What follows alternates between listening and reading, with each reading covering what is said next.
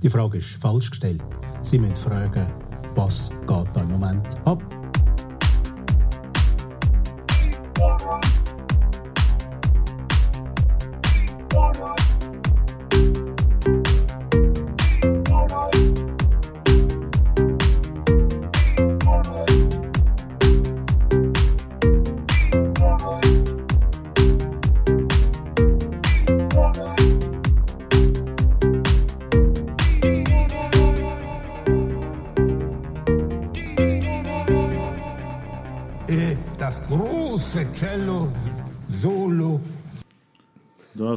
Das große Cello-Solo. Guten Abend miteinander. Hallo zusammen. Da ist der Dominik. Und der Claudio.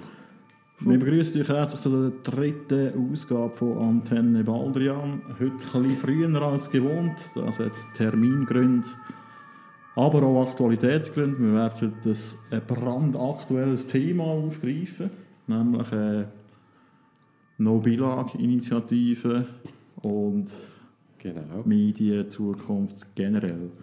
Ganz Schweiz ist nervös. Ja, aber seit Wochen. Aber gestern hat sich natürlich auch der Bundesrat geäußert und die Apokalypse ausgerufen. Nein, Spaß beiseite, später mehr dazu.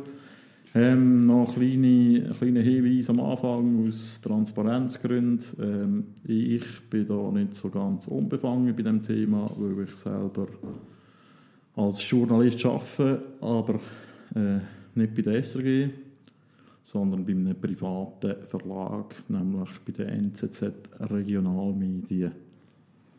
Darum können meine Aussagen Spuren von Neid enthalten. Aber du bist gänzlich unbefangen, oder? Natürlich. Wie immer. Gut. Ähm, eben, die Diskussion ist seit äh, Wochen am Laufen. Sie ist sehr vergiftet, auch gerade äh, auf den sozialen Medien. Also, Twitter haltet man kaum mehr aus. Äh, es gibt kaum mehr ein anderes Thema in gewissen Kreisen. Ich habe auch schon Leute müssen, äh, stumm stellen wegen dem, ehrlich gesagt, weil ich es äh, nicht mehr so hören Weil es sind auch immer die gleichen Argumente und eigentlich auch die gleich blöden Argumente. Und äh, wir probieren da jetzt auch mal so ein bisschen ähm, äh, einen Ansatz zu wählen. Ähm, es hat auch gerade den Tagesanzeiger am Wochenende, ich glaube am Sonntagabend habe ich das gesehen, eine super Übersicht aufgeschaltet mit so ein bisschen Facts and Figures, wie das so neudeutsch heisst. Alles, was man muss wissen Genau, zu der SRG, so ein bisschen Zahlen, ja, Fakten generell, Statistiken und so. Und äh, ja, äh, es ist eigentlich eine spannende Diskussion. Ich finde, es ist nicht so eindeutig ja oder eindeutig nein in dieser Frage. Darum, äh, ja, wenn wir da mal loslegen. Vielleicht mal als erstes, um was geht es überhaupt bei dieser No-Bilag-Initiative? Also was ist der Inhalt? Äh, was neu ist, wäre in der Verfassung, dass der Bund regelmäßig Konzessionen für Radio und Fernsehen würde, äh, versteigern Neu ist auch, dass er keine äh, Radio- und Fernsehstationen darf, äh, subventionieren darf. Und äh, er darf auch selber oder äh, durch Dritte keine Empfangsgebühren mehr erheben. Genau.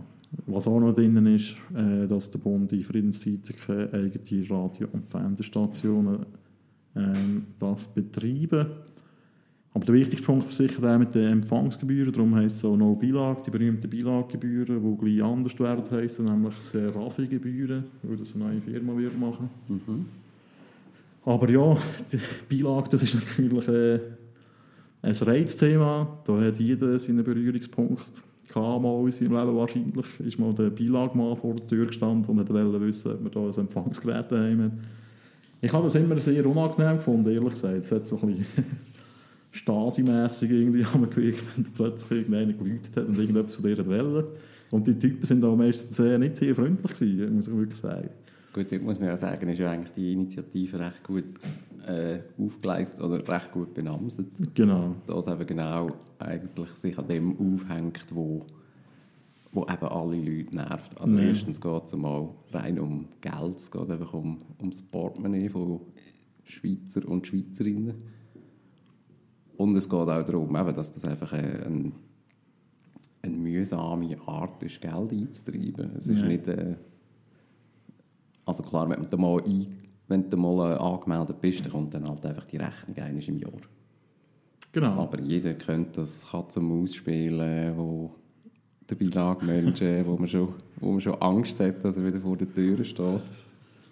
Und da muss man so als 25-Jähriger äh, dem irgendwie glaubhaft machen, dass man da überhaupt keinen Laptop daheim hat oder das Telefon, wo, mit dem man kann Fernsehen schauen kann oder ein Fernsehen sowieso. Das ist ja etwa das Glaubwürdigste. Aber ja, es war so ein bisschen äh, ein Witz. Gewesen. Das System wird geändert, es wird eine generelle Gebühr geben für alle. Man kann sich immer noch davon befreien lassen, aber das muss man dann von selber machen. Und generell muss man jeder zahlen, ab 2019, wenn es mir recht ist, Genau. wenn das neue Radio- und Fernsehgesetz in Kraft tritt. Ähm, mit dem Schritt äh, werden auch die Gebühren äh, sinken. Das werden dann 365 Franken sein. Heute sind es irgendwie 451 Franken irgendetwas. Also eine massive Senkung. Was natürlich auch mit der Abstimmung zu tun hat, obwohl das, äh, Frau Leuthardt, wo sie das vorgestellt hat, das neue Gebührenmodell natürlich verneint hat. Ähm, ich bin dabei gewesen und ich glaube, sie hat natürlich nicht. Ja, das wird sicher einen Einfluss haben. Plus, äh, Unternehmen, die werden ja auch noch dann anders äh, Genau. Gebühren zahlen. Genau. Die werden, äh, also grosse Unternehmen werden viel mehr zahlen als bisher. Das ist auch der Grund, wieso was man sagen können, eigentlich für, die, für Privatpersonen so äh, günstiger machen. Genau. Also, und auch der Fakt, dass halt auch mehr erfasst sind und zahlen. Ja, das kommt noch dazu, ja.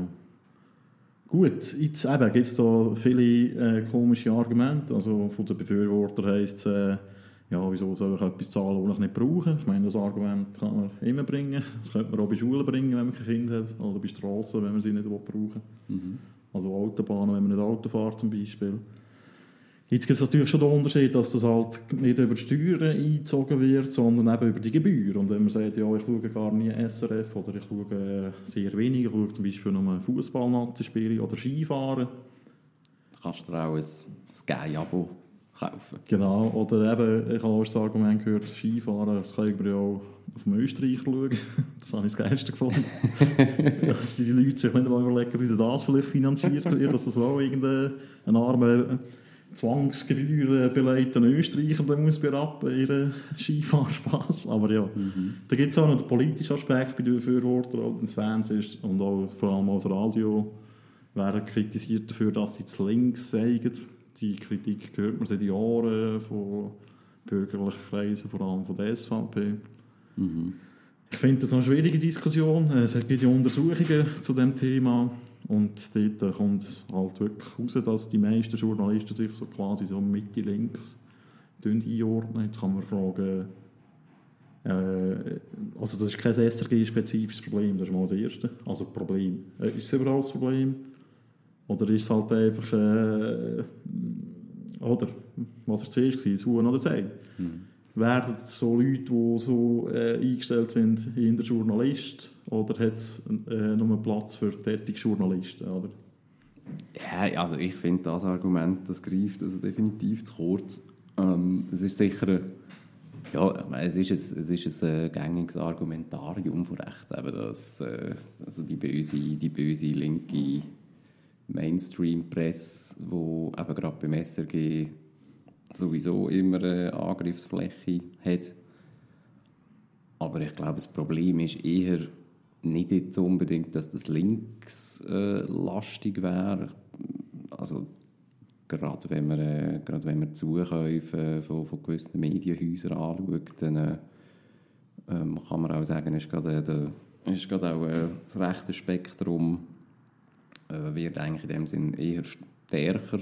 Also vielleicht kann man das allgemein nicht so sagen, aber äh, es gibt auch es gibt auch Medienhäuser, die in dem Sinne jetzt, äh, von, äh, von, von rechtslastigen, also rechtslastigen Unternehmern, oder man kann ja auch sagen, dass Von es, äh, Politikern. von, von äh, Christoph Blocher nicht äh, Unternehmen in dem Ja. Sinne aufgekauft werden.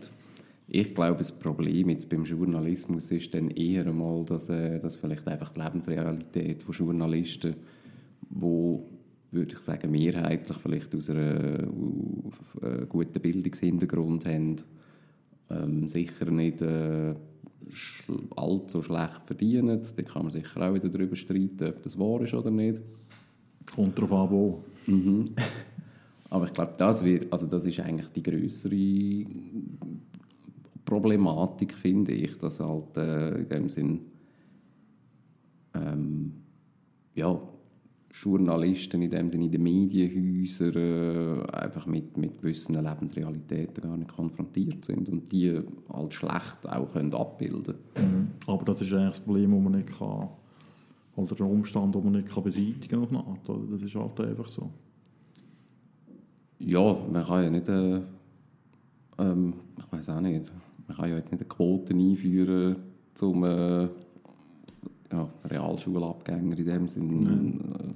wo müssen jetzt Journalisten sein oder klar, man kann vielleicht probieren, irgendwie die, die Realitäten abzubilden, aber das, das, das geht dann auch in dem Sinne am Problem vorbei. Mhm. Genau. Äh, ja, was ich vielleicht auch noch äh, zu meiner Arbeit kann sagen äh, also Politiker haben immer das Gefühl, sie kommen zu kurz, kurz in den Medien. Das ist wirklich äh, die SVP macht das vielleicht äh, sehr laut, äh, andere wählen da meistens ein bisschen äh, subtilere Weg, vielleicht auch den direkten Weg für die Kritik, aber die Kritik kommt wirklich von allen Seiten, immer und überall. Ja, man kann sich auch hier in Luzern zum Beispiel anschauen, ist das auch ein, Problem, das jetzt eher von links mal äh, vielfach portiert wird. Genau. Dass, äh, äh, gerade äh, Lokal oder das Lokalblatt äh, ja, sagen wir, eine Regierungshörig oder äh, CVP neu. Ja, sogar so SVP neu, hört man da. Gibt es auch. ja, genau. aber ich glaube, dort, dort hört man halt die, wo, mhm. wo, wo auch etwas, vielleicht nicht etwas zu brüllen haben, aber die, die, die am lautesten brüllen, die hört man dann halt. Mhm. Man muss natürlich auch dazu sagen, dass äh, gerade bei der SVP die Kritik äh, relativ unverständlich ist für mich, weil sie dominiert seit wahrscheinlich äh, gefühlt, gefühlte 20 Jahren die politische und damit auch auf eine Art die mediale Agenda. Also wenn bei der SVP etwas passiert, dann ist das ein grosses Thema immer und überall. Mhm. Genau. Jetzt, äh, die Gegner von dieser Initiative, die äh, legen auch zum Übertreiben meiner Meinung nach. Also es gibt wirklich so Argumente wie ja, der Zusammenhalt von der Schweiz sei gefördert, ohne die SRG. Äh, es sei das Ende von der Demokratie und so, so Zeugs. Äh, oder ja, wenn es, äh, wird der Blocher ein, ein Fernsehen gründen und äh, allen Schweizer das Hirn waschen und auf seine Linie bringen. Das, ist, das finde ich jetzt... von der Schweiz. Das ja, genau. Das ein Schlagwort. Gewesen. Genau, Berlusconisieren. Ich das ist auch problematisch, das muss man schon auch sehen. Aber ich finde jetzt gerade so Argumente wie der Zusammenhalt der Schweiz. Also da tut man doch schon sehr, sehr viel in das Unternehmen projizieren. Ähm, was bringt das Fernsehprogramm für den Zusammenhalt von einem Land? Also ich meine, und, äh, wir haben unsere Sprachregionen, die haben ja unterschiedliche Programme, es gibt auch kaum Überschneidungen. Also ich weiß nicht, wenn du das letzte Mal Westschweizer Fernsehen geschaut hast. Also ich mhm. weiß nicht, wenn ich das gemacht habe. Vielleicht mal zum äh, anderen Champions League Match schauen als auf, auf dem Schweizer, aber das ist wahrscheinlich auch 15 Jahre her. Ja, oder im Kommentator nicht müssen zulassen. ja, genau. äh, nein, ich auch nicht. Und ich muss auch sagen, also auch wenn ich jetzt äh, deutschsprachige SRG-Formate schaue, dann äh, muss ich ehrlich gesagt auch sagen, da erfahre ich jetzt nicht äh, dermaßen neue Aspekte von der Sprachminderheit Nein. in der Schweiz, wo ich jetzt, ja, wo ich jetzt ein ganz neues Bild würde bekommen oder wo, wo so die, die Kohäsion, wie Frau Leuthard gemeint hat, wo ja, wo ja das Ausmiechen jetzt dermaßen stärkt. Also gut, das ist jetzt einfach mal aus persönlicher Erfahrung, aber das kann ich jetzt auch nicht äh, bestätigen. Oder das ist fast noch lächerlicher wie, ja, wie das Argument, wo, wo bei der Armee die ganze Zeit portiert wird, wie wichtig die sind für, äh, für den Zusammenhalt in der Schweiz. Mhm. Obwohl man dort äh, eigentlich die, die andere die andere Sprachminderheit erst richtig von davon hassen. Meistens.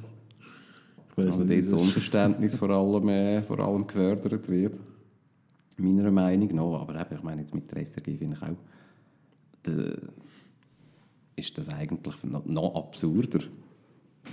Also der Zusammenhalt, der, der, der findet auf, äh, auf ganz anderer Basis statt. Ja, das glaube ich eben auch. Ähm, eben, aber ja, das kann man vielleicht schon problematisieren, der Umstand. Ich meine, ich muss ehrlich gesagt sagen, ich bin ein politisch interessierter Mensch generell, aber ich, ich weiß auch nicht so genau, was in der Westschweiz abgeht.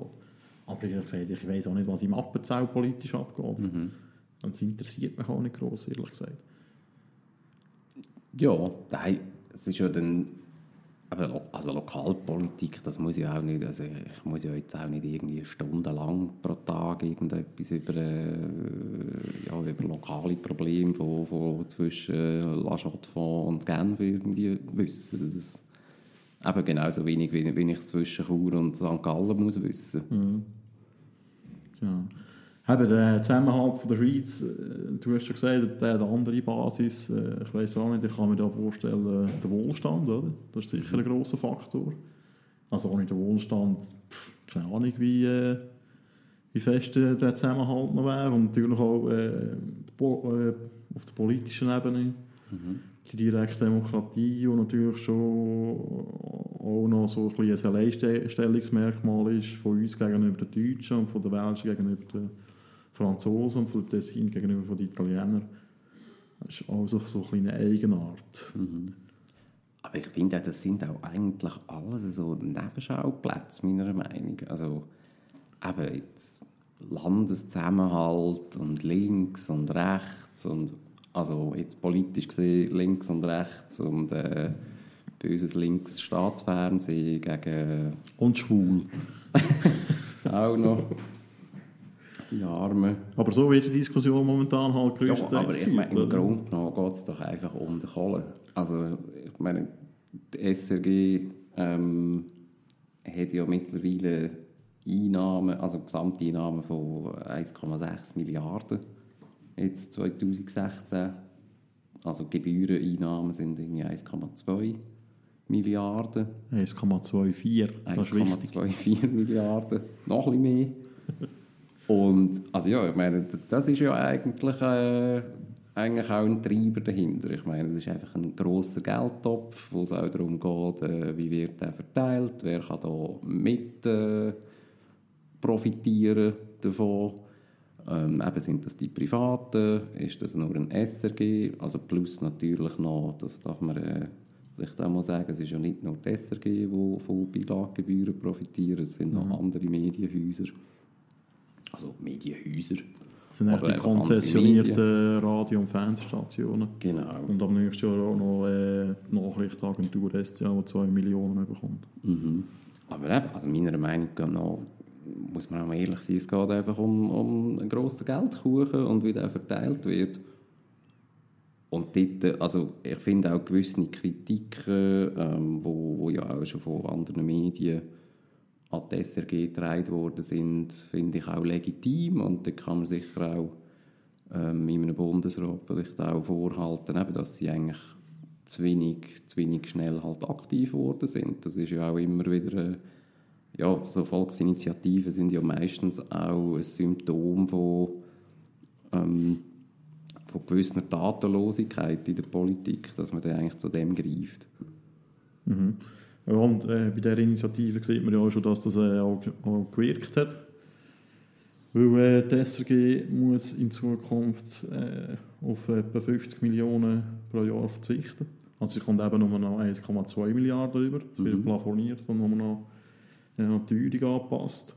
Das ist sicher auch ein Zeichen in die Richtung von der SRG. Oder? Die müssen äh, eben ein Sparpaket schnüren, das etwa 50 Millionen äh, wird kosten. Das tut natürlich weh, das ist immer noch relativ viel Geld, auch wenn es bei 1,2 Milliarden noch weniger aussieht. Mhm. Ähm, ja, eben, und auch die Gebühren gehen eben, wie schon gesagt, auf 365 Franken aber das ist sicher auch, das wäre wahrscheinlich auch in die Initiative nicht passiert. Also, das ist immer hypothetisch, aber mhm. da kann man vielleicht schon sagen, vielleicht hätte es diesen Druck gebraucht. Oder man muss, man muss auch sehen, wie die Gebühren äh, angestiegen sind. Oder die 1,2 Milliarden. Das ist immer noch doppelt so viel wie äh, 1990. Und das ist ja noch nicht so wahnsinnig lang her. Ja, ja, das ist schon. Also, es ist recht. Äh, das, das, ich finde, die Kritik darf man auch gelten lassen, dass sich äh, der Apparat aufgeblasen hat. Mhm. Und das, das ist ja auch nicht äh, anders zu erwarten, finde ich. Ich meine, es ist, äh, ja, eben, es ist ja ein bundesnaher Betrieb. Im Endeffekt funktioniert er wie, wie jeder andere bundesnahe Betrieb. Äh, oder vielleicht auch wie jede andere Behörde. Wenn, wenn, wenn Geld um ist oder in dem Sinne auch neue Gelder können, äh, angezapft oder bewilligt werden, dann, dann bläst sich so eine bläst sich so ein Konstrukt halt auch auf. Und also das ist ja auch ein, also Kritik, wo, wo gerade auch andere bundesnähe Betriebe äh, aktuell ähm, auch hören, dass sie, dass sie ähm, Marktanteile in privaten wegnehmen oder äh, auch Aktivitäten, ähm, also kommerzielle Aktivitäten haben, die eigentlich nicht zu ihrem Kerngeschäft gehören. Bei der SRG ist ja die Kritik auch um, gerade im Online-Bereich, was dort die Werbeeinnahmen anbelangt, eben von anderen Medien. Äh, sie dürfen online keine Werbung machen, aber es ist eigentlich, wir sind in den privaten Verlagen halt Nutzerwerbung. Also, ja. Das ist dann wieder, we- wiederum werberelevant für, Genau. für die privaten Verlage. Mhm. Ja. Genau. Ähm, ja, aber äh, bei der SRG, oder, wenn wir um die diskutieren, dann geht es immer auch sehr, sehr schnell ums Programm. Was gefällt einem und was nicht. Ich muss jetzt persönlich sagen, also ich finde 95% äh, relativ unnötig. Ja, 95% ist vielleicht viel. Vielleicht 90, 80 bis 90%. Ähm, SRG gibt 39% von ihrem Budget für die Information aus, 23% für die Unterhaltung, das ist aber mit Filmen und Serien und so. 18% für Kultur und Bildung und 13% für Sport. 7% gehen dann noch in Musik und Jugend, was auch immer das heisst, weil Musik ist ja auch entweder Kultur oder Unterhaltung, also das ist Ja. so ein bisschen undurchsichtig. Aber eben, der Großteil in die Information, das ist sicher auch richtig, oder? das ist eigentlich so der Hauptauftrag. Ich finde, die 23% für die Unterhaltung sind halt schon sehr, sehr, sehr viel. Jetzt muss man einfach sehen, dass äh, mit Abstand die erste Sendung, die auf dem Sender läuft, ist der Tatort. Da kostet irgendwie zwei- 2,1 Millionen pro Sendung, glaube ich. Ja. Ich finde, ja, Und Das ist immer- das ist so auch ein sehr bisschen- hoch. das ist so ein bisschen eine Glaubensfrage, oder? Ähm, braucht braucht das Land so eigene fiktionale ähm, Sendungen, die quasi auch so ein bisschen äh, das Leben in der Schweiz auf dieser fiktionalen Basis irgendwie so ein bisschen widerspiegeln? Da gibt es, äh, finde ich, Argumente dafür und dawider. Oder? Es kommt immer wieder darauf an, bei welcher Form, in welchem Ausmaß. Was man sicher nicht braucht, aus meiner Sicht, sind so Game-Shows wie 1 gegen 100 oder was da immer noch gibt, Happy Day und so, ich. Also das ist aber recht wichtig für den, für den Landeszusammenhalt. Ja, oder SRF bei den Leuten, irgendwie all die, so die, die äh, Judy Hui Schweiz Veranstaltungen, äh, also dort, äh, also nein, gut, SRF bei den Leuten ist natürlich auch äh, relativ teure Sendung, ich finde gerade so Game-Shows, das kann, das kann jetzt wirklich auch ein privater Sender machen. Also ich glaube da, wie heisst es, 3 Plus, der Sender, die würde wahrscheinlich auch noch, es sieht vielleicht nicht so schön aus und so und äh, der Moderator würde vielleicht nicht so viel Geld verdienen, aber die würde wahrscheinlich schon noch so etwas können auf die Beine stellen Ja. Also es hat es ja früher gegeben, auf dem TV3 ist einmal «Wer wird Millionär» gelaufen mit dem René Rindisbacher, legendär verschissen. aber ja, eben, das finde ich halt, das sind so, das sind wirklich Sachen, die nicht ein öffentlichen Auftrag sind. Obwohl, eben, man muss sagen, die Unterhaltung, die ist in der Verfassung heute verankert. Das ist ein Auftrag von der SRG. So. Ja. Das ist, das steht in der, ich weiß nicht, ob es in der Konzession ist oder im Gesetz, aber es ist, auf jeden Fall ist es vorgeschrieben, dass sie auch zur Unterhaltung beitragen. Und, Offiziell verschriebenes ja. Antidepressivum. ja, genau. Nein, das ist, eben, das ist wirklich für den Landeszusammenhalt, oder? Das ist so, aber das, ist, das, das atmet einfach noch so ein bisschen den Geist vom Vor-Internet-Zeitalter, oder? Dass man irgendwie am ja, ja. am Samstagabend irgendwie äh, so in der Familie oder so Wetten, äh, irgendeine das Sendung schaut ja, wetten das das beste Beispiel und dann kann man am Montag in der Schule oder beim Arbeiten irgendwie über das reden, was alles passiert ist. Genau. Tatort hat ja schon auch so eine Art, eine, so eine Funktion. Also zum Ja. gut, wir kennen das ja vor allem eher von den Deutschen, dass das, äh, Genau, und von das Twitter. noch die Funktion genau. Und, aber ich, aber ich finde, das Argument zählt halt im Internetzeitalter immer weniger. Oder? Es, wird, also, es wird ja immer weniger Live-Fernsehen geschaut. Also, Mhm. Ich könnte es bei meinem Konsum, ich, ich schaue eigentlich noch gerne so Informationssendungen, Dokumentarfilme, Talkshows und so. Ja. Aber ich schaue die höchst, höchst selten live im Fernsehen. Das ist mir... Mhm. Wieso sollte ich auch? Ich kann eine Arena am Samstagnachmittag noch hören, während ich mich irgendwie äh, abwaschen oder so. Oder, äh, Mhm. oder auch am Sonntag. Das ich habe nicht das Gefühl, ich hätte etwas verpasst. Das Einzige, was dort noch ist, ist halt der Sport. Dort wahrscheinlich äh, Mhm. gibt es noch so die Lagerfeuer-Momente von früher. Oder? Gut, was ich halt noch lustig finde, ist, also erstens sowieso, wieso eigentlich die äh, 210 Millionen oder die 13% Sport, ich meine, eigentlich könntest du die auch die die Unterhaltung noch reinschieben. Ja. Also dann hätten wir etwa ein Verhältnis von Information und Unterhaltung, das eigentlich etwa gleich groß wäre. aber ich sage jetzt auch mal, etwas, wenn es etwas gibt, wo der Landeszusammenhalt stärkt, dann sind das äh, Spiele von der Schweizer Fußballnazi. Und der Roger. Und der Roger, ja genau. Ja, aber ich meine, dort fängt wieder die Diskussion schon an. Ich meine, ich bin jetzt auch einer, der ähm, ich schaue gerne mal ein Fußballmatch, sei jetzt das irgendwie äh, äh, Super League oder mal Champions League oder eben auch gut WM, das ist noch eine andere Geschichte. Oder EM. Das schaut ja sowieso fast jeder gerne. Ähm, aber eben fängt ja dann die Diskussion an, wollte ich, äh, ähm, ja, wollte ich jetzt Glanz und Gloria angestrichen haben und Genau. wollte ich jetzt äh, äh, Biathlon nicht mehr im, im äh, Angebot, weil, ich, weil mich das nicht interessiert.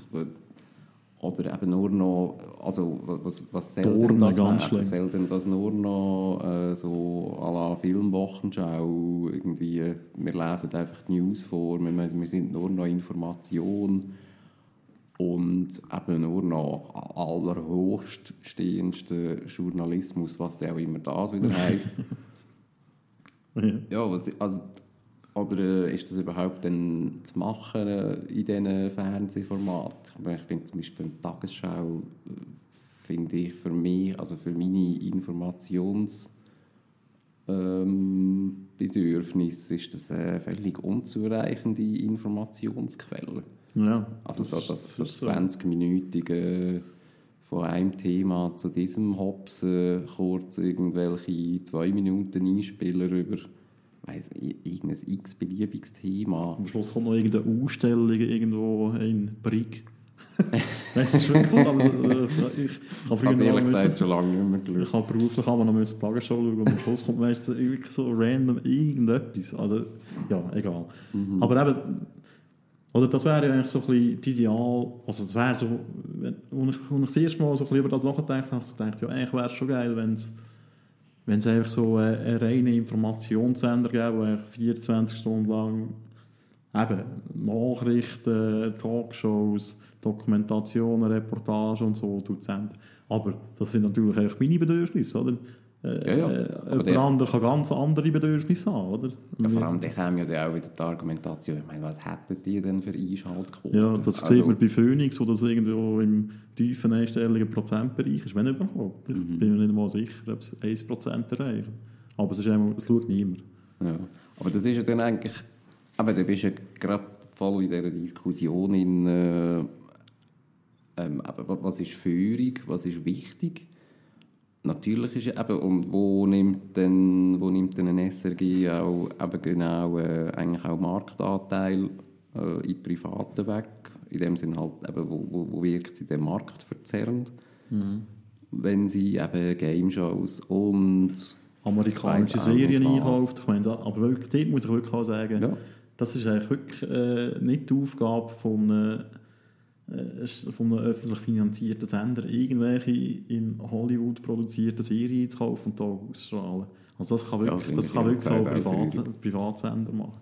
Das hat überhaupt nicht mehr mit nationalem Zusammenhalt oder äh, Bildungsauftrag. Das, gut, eben Unterhaltung kann man sich immer streiten, aber ich finde, äh, also eben, die SRG ist, ist halt schon sehr, sehr gross geworden in den letzten Jahren. Und und das ist ja genau das Problem. Ja.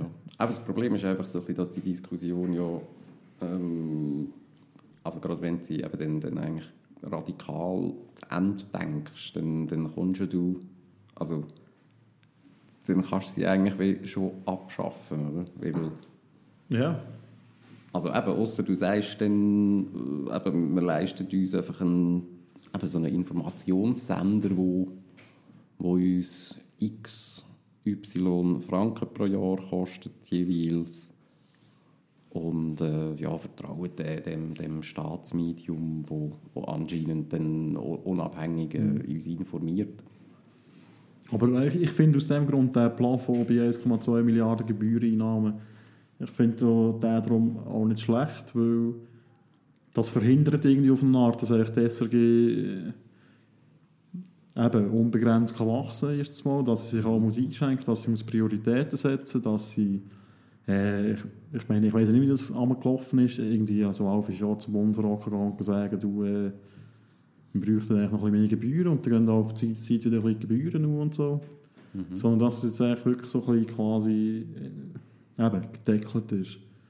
Und 1,2 Milliarden, sind wir ehrlich, das ist, das ist verdammt viel Geld. Ich meine, logisch, sind vier Sprachregionen, das macht es teuer. Das ist auch ein Argument dafür, wieso dass wir europaweit momentan noch die höchsten Gebühren haben. Das wird dann nicht mehr so sein, wenn die Senkung kommt. Das kann man auch auf eine Art nachvollziehen, aber ich finde, es gibt, es gibt wirklich, auch gerade im Radiobereich zum Beispiel, ich meine, ich weiss, viele Leute hören gerne die RS3, aber das ist wenn ich das höre, ich, ich bin kein Radiohörer, ehrlich gesagt, aber wenn ich das mal irgendwo höre, ich, ich höre keinen wirklichen Unterschied zwischen der RS3 und Radio Pilatus oder Radio Zürichsee oder ich weiss doch auch nicht was. Das ist eigentlich so ein klassisches Formatradio mit Popmusik und ein bisschen lustigen Moderatoren und so.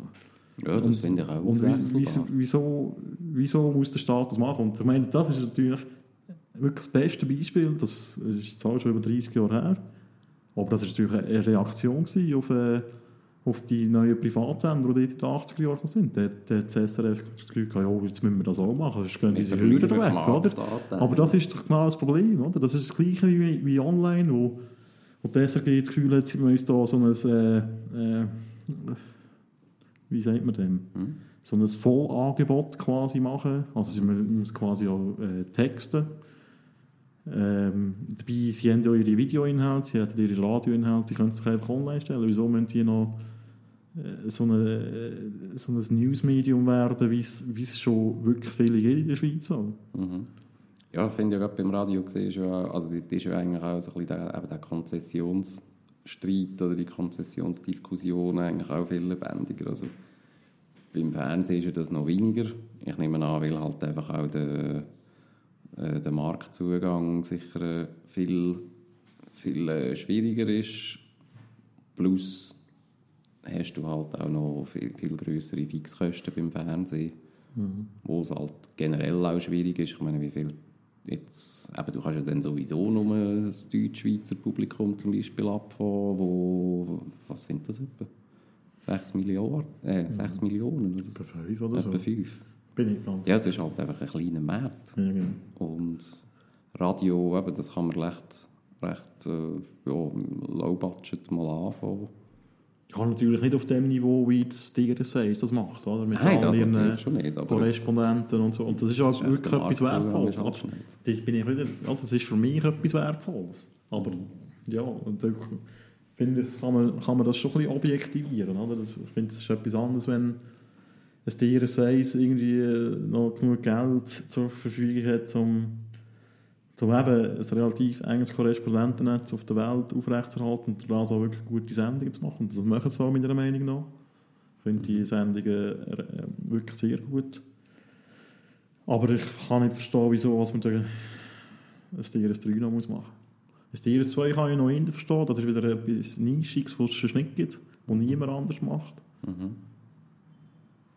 Ja, ja es, ist, es, es ist wirklich schwierig. Lesen eigentlich auch nur, äh, lesen, hören. hören auch nur zwei und vier. Vier wird auch nur geschnarrt. Das ist eben angenehm. Keine störende Musik. Ja, DRS1 kann man eigentlich noch, man noch so geile Oldies, das finde ich auch noch lustig. Und dann gibt es ja noch Musikwellen. Musik wäre. Und Virus. gibt es auch noch. Ja, Virus braucht es auch, es gibt ja kein Dreifach, es gibt kein Kanal K und so. Darum braucht es unbedingt noch das Virus. Etwas für die Jungen, Ja, die auch, auch keine Sau hören. Ich glaube, die haben irgendwie... Ja, weiß es nicht mehr. Ja, zu Ein der, paar tausend Hörer. zu der Durchschnitts, zum Durchschnittsalter der Zuschauer äh, hätte ich mir auch noch etwas auf, aufgeschrieben. Das finde ich Oh, relativ erschreckend.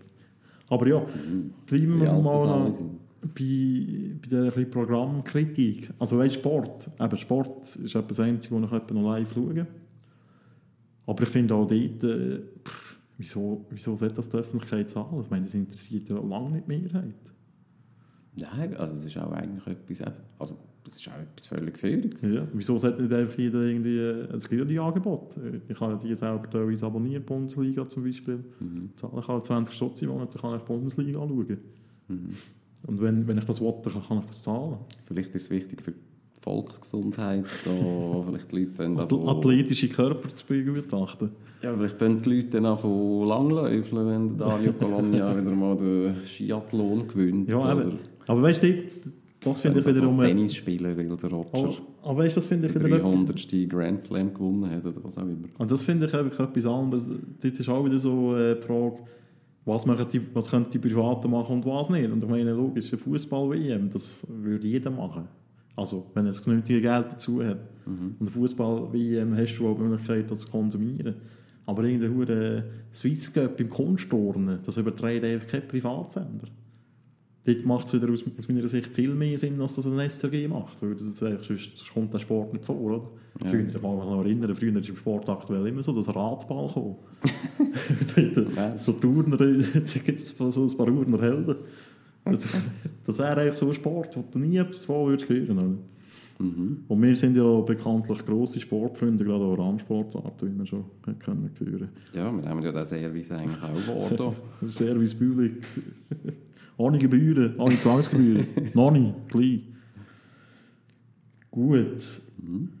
Ähm, jetzt, was auch immer wieder in der Diskussion steht, sind so die vielen Sender bei den Sprachregionen.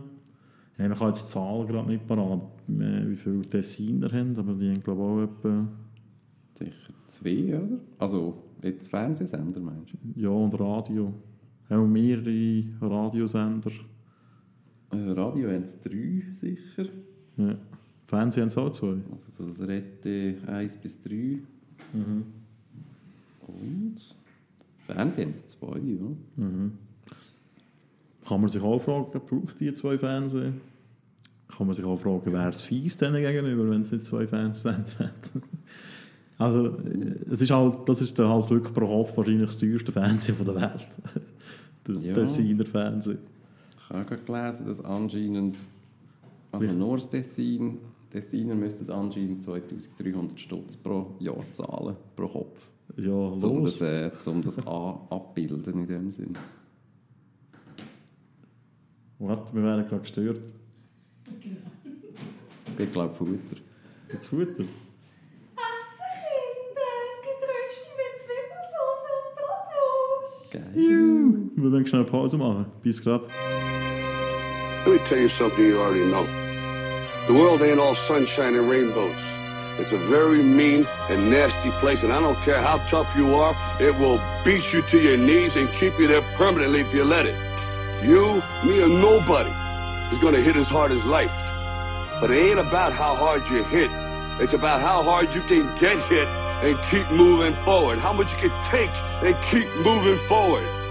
That's how winning is done. Now, if you know what you're worth, then go out and get what you're worth. But you gotta be willing to take the hits and not pointing fingers saying you ain't where you wanna be because of him or her or anybody. Cowards do that and that ain't you! Willkommen zurück bei Antenne Baldrian. Sorry für das kleine Päuschen, aber wir haben uns schnell müssen stärken und es ist sehr fein gewesen. Danke, Mama Hiller. Gut, wo sind wir stecken geblieben? Äh, wir sind, glaube ich, vorher beim italienischen Fernsehen gewesen. Nicht italienische, italienischsprachige in der Schweiz natürlich. Die Kästen. Und ich habe das natürlich gerade in Frage gestellt, fies wie ich bin, aber ja, ich weiß auch nicht. Die Schweiz ist ein reiches Land. Da sollen halt die Tessiner zwei Fernsehen haben, wenn sie Freude daran haben. An dem gehen wir nicht zugrunde. Aber ja. Ja, auch kein Problem mit dem. ja. Wir können natürlich auch noch über das romanische Fernsehen reden. Äh, die haben ja nicht eine eigene Station, soviel ich weiß, sondern das wird eigentlich irgendwie auf dem Info und auf dem jemand mal überträgt. Ja, auf dem Eis gibt es immer. Kontrast, oder wie das heisst, Mhm. mit feinsten Untertiteln. Genau. Finde ich aber schon noch interessant, so, wenn irgendwelche Subventionsempfänger porträtiert werden auf dem Berg oben mit ihren Geissen. Die Untertitel kommen sogar, wenn sie Deutsch reden. ja, genau. Ja, für, äh, für die, die nur Romanisch können, ist das schon noch wichtig. Mhm. Gibt es echt so Menschen? Ich glaube nicht. Egal. Ähm, Vielleicht noch ganz alte. genau, ganz alte, das ist gerade das richtige Stichwort. Und zwar ähm, bei dieser Tagesanzeigeraufstellung ähm, gibt es so eine ganz schöne Grafik und die nennt sich das Durchschnittsalter ausgewählter SRF-1-Sendungen 2016. Und äh, das ist eigentlich äh, ja, schon, schon noch erschreckend, wenn man das so sich anschaut. äh, da wird das Durchschnittsalter von der Schweizer Bevölkerung mit 42 Jahren gegeben. Und die einzige Sendung, die es unter den Schnitt schafft, ist das «Gute Nachtgeschichtli» aus äh, nachvollziehbaren Gründen. Dort ist das Durchschnittsalter aber auch bei 40,4 Jahren. Da macht es gerade einen Gump auf, auf fast 50 beim ESC. Ähm, das Durchschnittsalter der SRF-Zuschauer ist 60,8. Also das ist wirklich sehr, sehr alt, finde ich. 60. 60,8, also fast 61. Ja, das ist schon fast pensioniert. Ja, das ist eben fast schon pensioniert. Und äh, also, natürlich, man kann sich vorstellen, ich habe die Sendung noch nie gehört, ehrlich gesagt, die, die das höchste Durchschnittsalter hat, mit 69. Ob ist der der- Besen? Nein, ja, wahrscheinlich etwas in die Richtung. Das heisst, äh, mit Pauken und Trompeten. Und der Samstaggasse steht auch ganz vor dabei. Presse-TV, lustigerweise, das sind so die, ähm, was gibt es jetzt dort? Ich glaube, Basler Zeitung-Standpunkt, NZZ-Standpunkt und Bilanzstandpunkt. Ich glaube, das sind etwa alle. Meteo auch fast auf 70 oben. Eigentlich auch interessant. Wir Ja. haben ja die Apps für das. genau. Apps, über das können wir natürlich auch noch reden. Das, ist- das ist auch äh, ein schwieriges Thema, wo sich viele private Anbieter, finde ich, auch zu Recht aufregen.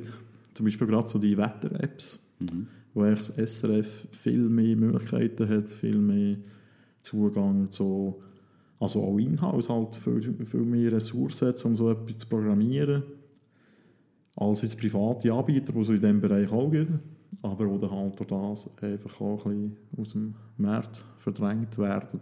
Mhm. Das gleiche gilt natürlich auch bei Sport-Apps, wo das SRF auch eine eigene hat. Ja.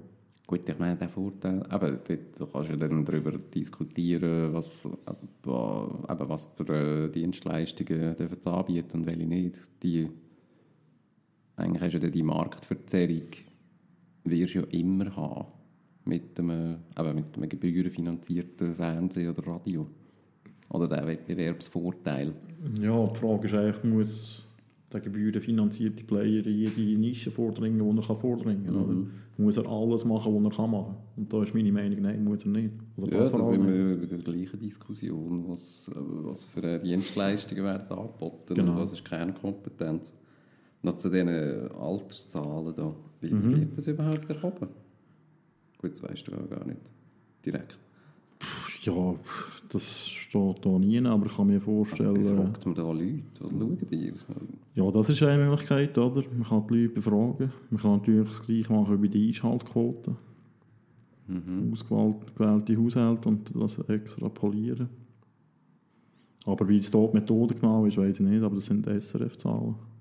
Ja, also Ding, gut Nachgeschichtli-Hörer und Hörerinnen, die kannst du schlecht befragen auch. Stimmt, Also die Mamis und Papis kannst du befragen. stimmt. Mit wie vielen Kindern schaust du das gut Nachgeschichtli? Ja, genau. Und wie alt sind die? Äh, übrigens, der Alte wird durchschnittlich von einem 62,3-Jährigen oder einer 62,3-Jährigen geschaut. Ja, Das ist der Name Programm. genau. Ja, ähm, was gibt es noch für Aspekte? Es gibt natürlich auch noch äh, den Quotenaspekt. Da ähm, ist das SRF im Fernsehen, ähm, warte, jetzt ist die Chart, äh, weit unter den ausländischen Sendern. Also SRF 1 hat äh, etwa 19% Marktanteil, SRF 2 10%. Info nur 2% und die Auslandssender haben 61%. Mhm. Und die Schweizer Privatsender sind äh, bei 8%. Äh, beim Radio haben sie viel höheren Marktanteil. Äh, Eis hat dort 30,3% Marktanteil und ihr ist 316,1%. Mhm. Finde ich auch noch spannend, dass eigentlich in der Schweiz viel mehr ausländisches Fernsehen konsumiert wird, obwohl das SRF 1 uns ja so viel Identität stiftet. Sind wir da zu wenig dankbar? Ja, vielleicht. Also das sind ja auch vor allem deutsche Sender, oder? Ich nehme es an, ja. Ja. Die Frage ist äh, wieder, was dort für Sender sind. Ob das öffentlich-rechtliche sind oder private. Ja, Gefühl RTL und ASI-TV, Genau. Fra- Frauentausch und äh, Gerichtsshows gibt es ja nicht mehr. Ja, Dschungelcamp, ja. Das ist Wahnsinn. Jo, Mhm. ähm, was, so, was ich mir auch noch eine Frage gestellt habe, eben das 24 Stunden Vorprogramm, ob das noch zeitgemäß ist. Ähm, eben, pff, wahrscheinlich zur Zeit schon noch. Aber ich finde, in Zukunft, so in 20, 30 Jahren, kann man sich das schon mal überlegen, braucht es das überhaupt noch, oder tut man eigentlich irgendwelche Sendungen produzieren und die ins Netz stellen? Mhm. Wo sowieso so Fernsehen geschaut wird werden. Man kann ja immer noch Sachen live streamen, wie zum Beispiel der WM-Final äh, 2022, Schweiz gegen Polen. Ja. Ja, man sieht ja generell, dass äh, eigentlich das Medien, das Konsumverhalten sich halt ändert. Also die, eben die Durchschnittszahlen von der, also der Altersdurchschnitt, das ist ja ein Indikator von dem. Ein anderer ist ja auch das Aufkommen eben von der ganzen Video-on-Demand äh, Angebot oder, äh, oder eben, dass man äh, das Ganze auch halt online dann schaut, wenn, wenn man Zeit hat. Also So. mir käme es auch nicht mehr Sinn, irgendwie auf die, ja, auf die halbe Acht zu warten, eben zum Tagesschau schauen. Ja.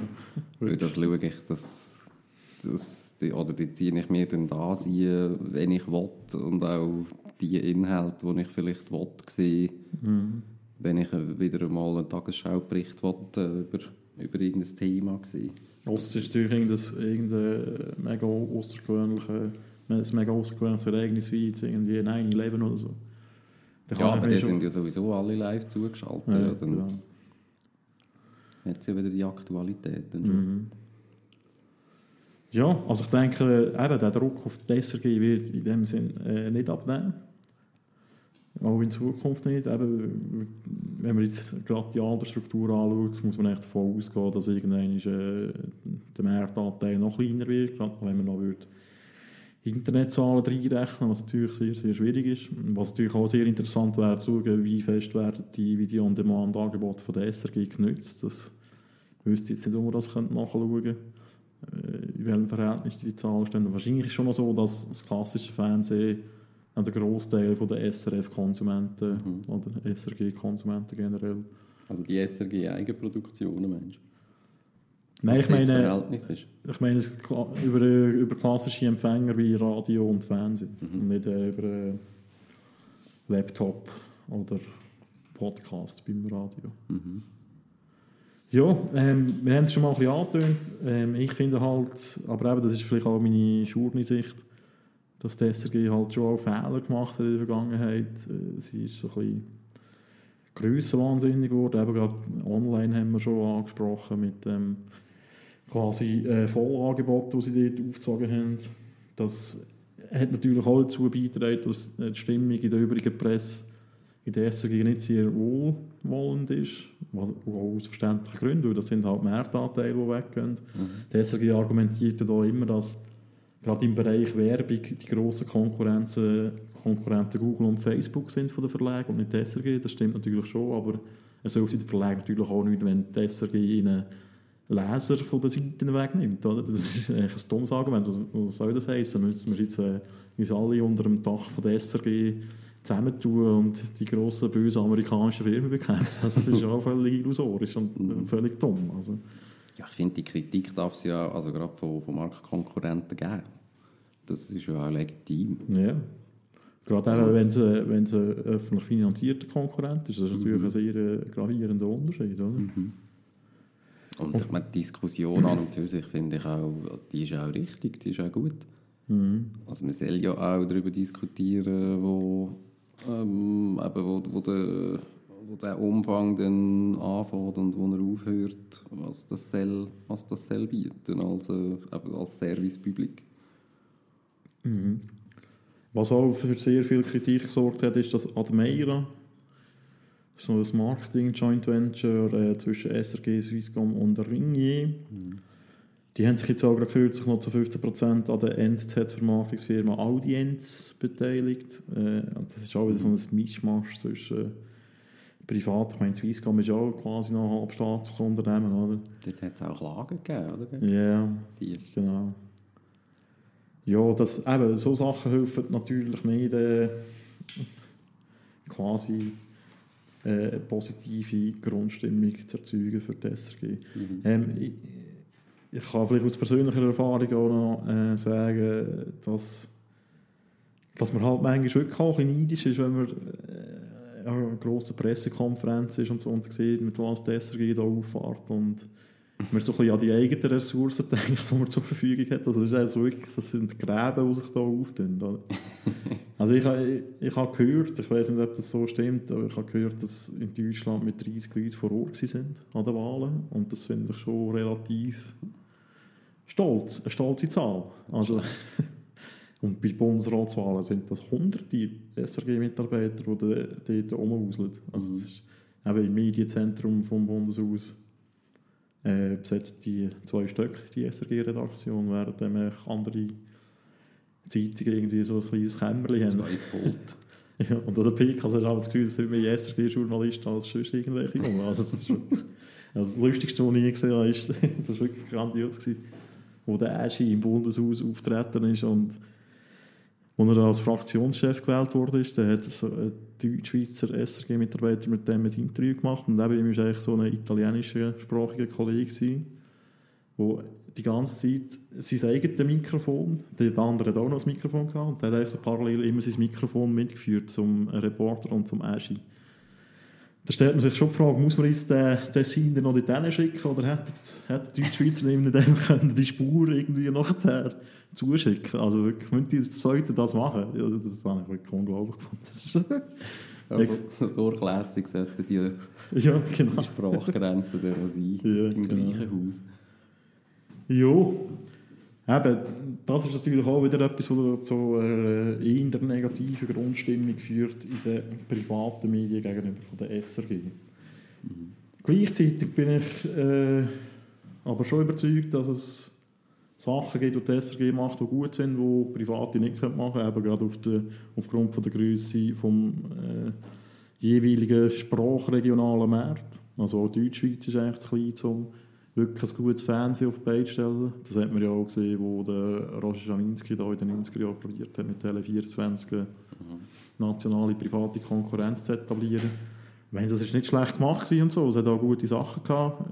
Gut, der Schaminski, der weiß schon ein bisschen, wie es geht, aber äh, man hat halt schon gemerkt, dass ja, die Ressourcen extrem begrenzt sind. Es ist auch nicht lange gut gegangen. Oder? Nach ein paar Jahren ist der Sender wieder quasi zurückregionalisiert worden, Mhm. nachdem verkauft worden ist. Ja, ja ich finde, du, ähm, eben die ganze Diskussion von wo, wo, hört, äh, wo hört der Service Public auf, wo fängt die Marktverzerrung an, finde ich, ist dann halt auch noch schwierig oder auch jetzt politisch schwierig, die Diskussion dann wie äh, vorauszuahnen. Ich finde, die kannst halt auch nur, also gerade in der heutigen Zeit, man kann ja auch politisch fast nur reagieren, wenn man wenn man eigentlich die ganze, den ganzen Journalismus äh, im Moment anschaut, also dort wissen ja nicht einmal die grossen Verlagshäuser, die privaten, wie sie in dem Sinne auf, äh, auf neue Herausforderungen sollen reagieren was, was äh, die ganze Diskussion, Online-Journalismus, die ganze Diskussion, eben Werbeeinnahmen oder dann halt äh,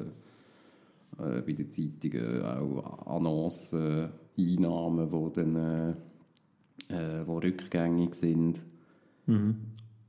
Und dann ja auch, eben, das ist ja auch ein SRG sowieso in dem Konfliktfeld von, eben, bist jetzt modern, gehst jetzt da mit, mit, äh, mit den Trends, mit der Gefahr dann halt wieder eben, dass du ja eigentlich wieder in Gärtchen tappst von, von Privaten. Hankerum, eben, ich nehme an, Kritik werden halt die anderen, dass das irgendwie so ein, so ein verstaubtes äh, 80er-Jahre-Fernsehen wäre, wenn, wenn man mit denen nicht würde mitgehen würde. Also, ich glaube, dort, äh, Ja, ich glaube, dort ist eigentlich wie so die politische Auseinandersetzung oder Diskussion, finde ich, fast noch wichtiger, wo, wo jetzt äh, wird folgen oder also hoffentlich folgt. ja aber ich muss es jetzt halt schon sagen, ich, ich erwarte eigentlich von einem gebührenfinanzierten äh, Medienplayer auch eine gewisse Zurückhaltung bei gewissen Fragen. Gerade eben was online angeht, was die Vermarktungssachen angeht und so. Das, das, da erwarte ich einfach auch ein bisschen, dass man ein bisschen äh, zurückhaltend ist, auch ein bisschen demütig, auch ein bisschen abwartend vielleicht auch, weil sie sind ja nicht die, die ums Verrecken auf neue Einnahmequellen angewiesen sind. Weil sie haben ja ihren Gebührenstock, Ja. der quasi zugesichert ist. Mhm. Also da sind die Verleger schon noch in einer anderen Situation. Oder? Das ist ja teilweise dramatisch, was da passiert. Ich komme ja das äh, mit über äh, am eigenen Leib. Ich meine, die, die Inserateinnahmen, das ist krass. Das ist ein zweistelliger Prozentbereich, wo das jedes Jahr zurückgeht. Oder? Also wenn man das so extrapoliert, ist in ein paar Jahren einfach nichts mehr um. Mhm. Und das andere sind natürlich auch äh, die, rückgehende Abonnentenzahlen. Das ist überall auch ein Problem. Jetzt so im Regionalmedienbereich, wo ich mich bewege, ist das äh, relativ schleichend. Es sieht anders aus bei zum Beispiel Blick. Ist das also so krass. Die haben vor irgendwie, keine Ahnung, ich will keine falsche Zahlen sagen, aber das ist dramatisch. Auch im zweistelligen Prozentbereich. Seit Jahren, so bei uns geht das an, so, keine Ahnung, so ein paar Prozent aber innerhalb von zwei, drei Jahren. Also das ist wirklich so, aber es geht halt immer stetig. Aber ein Grund ist natürlich, dass die Leser auch wegsterben. Oder die Leute, die ihre Zeitung haben aus der Region, die äh, klassisch immer ein, Abo abschließen, weil sie echt Zeitung daheim haben. Und ich merke halt einfach, dass äh, wieso kein Rezept dagegen gibt, weil gerade Leute so ein in unserem Alter, so um 30 herum, die haben nicht mehr das Bedürfnis, unbedingt eine Tageszeitung daheim zu haben. Das habe ja nicht einmal ich, Mhm. der selber bei einer Zeitung arbeite. Also, Wir haben sie auch gerade abgestellt. Eben, ja. Und ich kenne wirklich niemanden, wo, wo, das, wo das hat. So in meinem Kollegenkreis. Ja. Also so gut, man kann ja, gut, das ist jetzt wieder, äh, driften wir natürlich jetzt ein bisschen ab, oder in die nächste Diskussion in dem Sinn. Man kann natürlich generell darüber streiten, eben ist das noch zeitgemäß äh, mehrere Kilo Altpapier pro Monat äh, anzuhäufen, um eben, zum. Information zu haben, wo du, wo du heutzutage äh, in, deinem, in deiner Hosentasche hast, sozusagen zur Verfügung. Oder ist das einfach noch ähm, eben nur noch Wellness in dem Sinn, nur noch ein, äh, so ein Liebhaberobjekt, äh, Ja. eine Zeitung in der Hand zu haben? Also, also aus Verlagssicht ist es natürlich überhaupt nicht so, weil der Umsatzanteil bringt immer noch massiv höher ist und zwar äh, wahrscheinlich noch bei allen Verlagshäusern in der Schweiz als online. Mhm. Und online verdienst du einfach Geld. Es- gibt in der Schweiz kein, Medien, kein Medium, das rein mit ihrem online Medienangebot Geld verdient. Ich meine, die Media verdient online schon Geld über ihre da, Jobportale und Zeug und Sachen, Ringe auch. Mhm. Aber einfach so über, über dein Medienprodukt selber verdienst du online kein Geld. Das ist halt das Problem. Darum druckst du eine Zeit. Ich meine, wenn, es umgekehrt wäre, würdest du lange Zeit mehr drucken. Mhm. Für was? Es kostet, kostet also das ist so teuer, Zeitungsdruck. Also das Druck ist teuer, aber auch das Verteilen ist mega teuer. Das Produzieren ist auch viel teurer, du brauchst viel mehr Leute als für online. Ja, aber das funktioniert halt nicht. Oder? Man kann äh, quasi die, ähm, die Anteile, die man ins Online verliert, die kann man eigentlich nicht monetari monetarisieren. Und das ist halt das Problem. Mhm. Und das hat auch, auch wieder verschiedene Gründe. Also, die Verlage haben, aber das ist nicht nur ein Schweizer Problem. Deutschland hat genau das gleiche Problem. Eigentlich hat man weltweit das gleiche Problem, dass einfach, äh, wo das Internet kam, ist, hat man gedacht, oh, voll geil. Und wir können ja alles gratis einstellen, dann dann erreichen wir überall Leute, neue Mhm. Leute, neue Kunden und so. Ja, das war ja auch schon ein bisschen die Fehlinterpretation. Dass halt, äh, in dem Sinn der, der, der ähm, oder die Ausweitung von der, von der Erreichbarkeit oder sozusagen die Ausweitung von der Leserschaft Mhm. eigentlich gar nicht umzumünzen ist in, In Geld, ja. in Umsätze. Nein. Ja, das war eine fatale Fehl- Fehlalarm. gewesen, ja. Aber den Fehler machen immer wieder neu, dass sie anfangen- fangen gratis ihr Zeug einstellen, in der Hoffnung, ja, man tut die Reichweite erhöhen und äh, irgendwann ist wieder Geld verla verlangen. Aber ich habe jetzt Gefühl, ich meine, ich, ich bin noch nie in so Prozess involviert und so, aber also wie ich das so ein bisschen von aussen kann beobachten wenn die Paywalls mal abgegangen sind, die sind äh, sehr schnell wieder gelockert worden und das kann eigentlich fast nur einen Grund haben, weil echt, äh, Klickzahlen massiv in den Keller gegangen sind, sobald man wieder irgendwo Geld verlangt hat online. Mhm. Gut, äh, da kann man sich ja fragen, eben, ob man sozusagen einfach eine Entwicklung verpennt hat oder ob man, äh, ob man sich einfach äh, sein eigenes Grab schaufelt oder geschaufelt hat mit, Ja. mit der, der Taktik. Ja, es ist halt... Also ich habe eher das Gefühl, dass man halt dass, dass man eher die Entwicklung also verschlaft. Ja, ich habe das Gefühl, dass ja die, die anderen Player, die jetzt, äh, also der, der Gratis-Content, wo, wo ja du jetzt heute im Internet hast, den, den hättest du auch, äh, auch, wenn- sich jetzt irgendwie alle Zeitungshäuser äh, gegen das gestemmt hätten. Also du hast ja sowieso äh, neue Player, die das, äh, wo das Ja. auch Aber woher haben die ihre. Informationen? Ja, auch vielfach von Medien, ja. Ja, nur von Medien. Woher hat Facebook äh, im äh, News-Angebot? Das sind alles verlinkte... Also ja gut, die produzieren ja in dem Sinne auch nichts. Aber du kannst ja auch andere Medien in dem Sinne recyceln und dann das äh, gratis sozusagen Ja, gut, zur das Verfügung wäre- stellen. Nein, das ist... Das Und ist das dann halt irgendwie werbebasiert. Aber das- das würde Problem ist ja, dass- sowieso dass- das Facebook oder auch Apple News und so Shit, die machen das, das im Einverständnis mit den Medienunternehmen. Die, die geben dir das gratis, weil sie das Gefühl haben, oh geil, ja, da kommen noch ein bisschen mehr Klicks über Facebook und so. Mhm. Also ja, das ist sicher ein Fehler. Ja, so, das macht man halt immer überhaupt... Also ja, das, ich glaube, das ist auch nicht mehr zurückzuschrauben. Also das... Nee. Schon Also entweder verpennt. Ja. kannst du die ganze von dem verabschieden, aber dann hast du auch ein Problem. Mhm.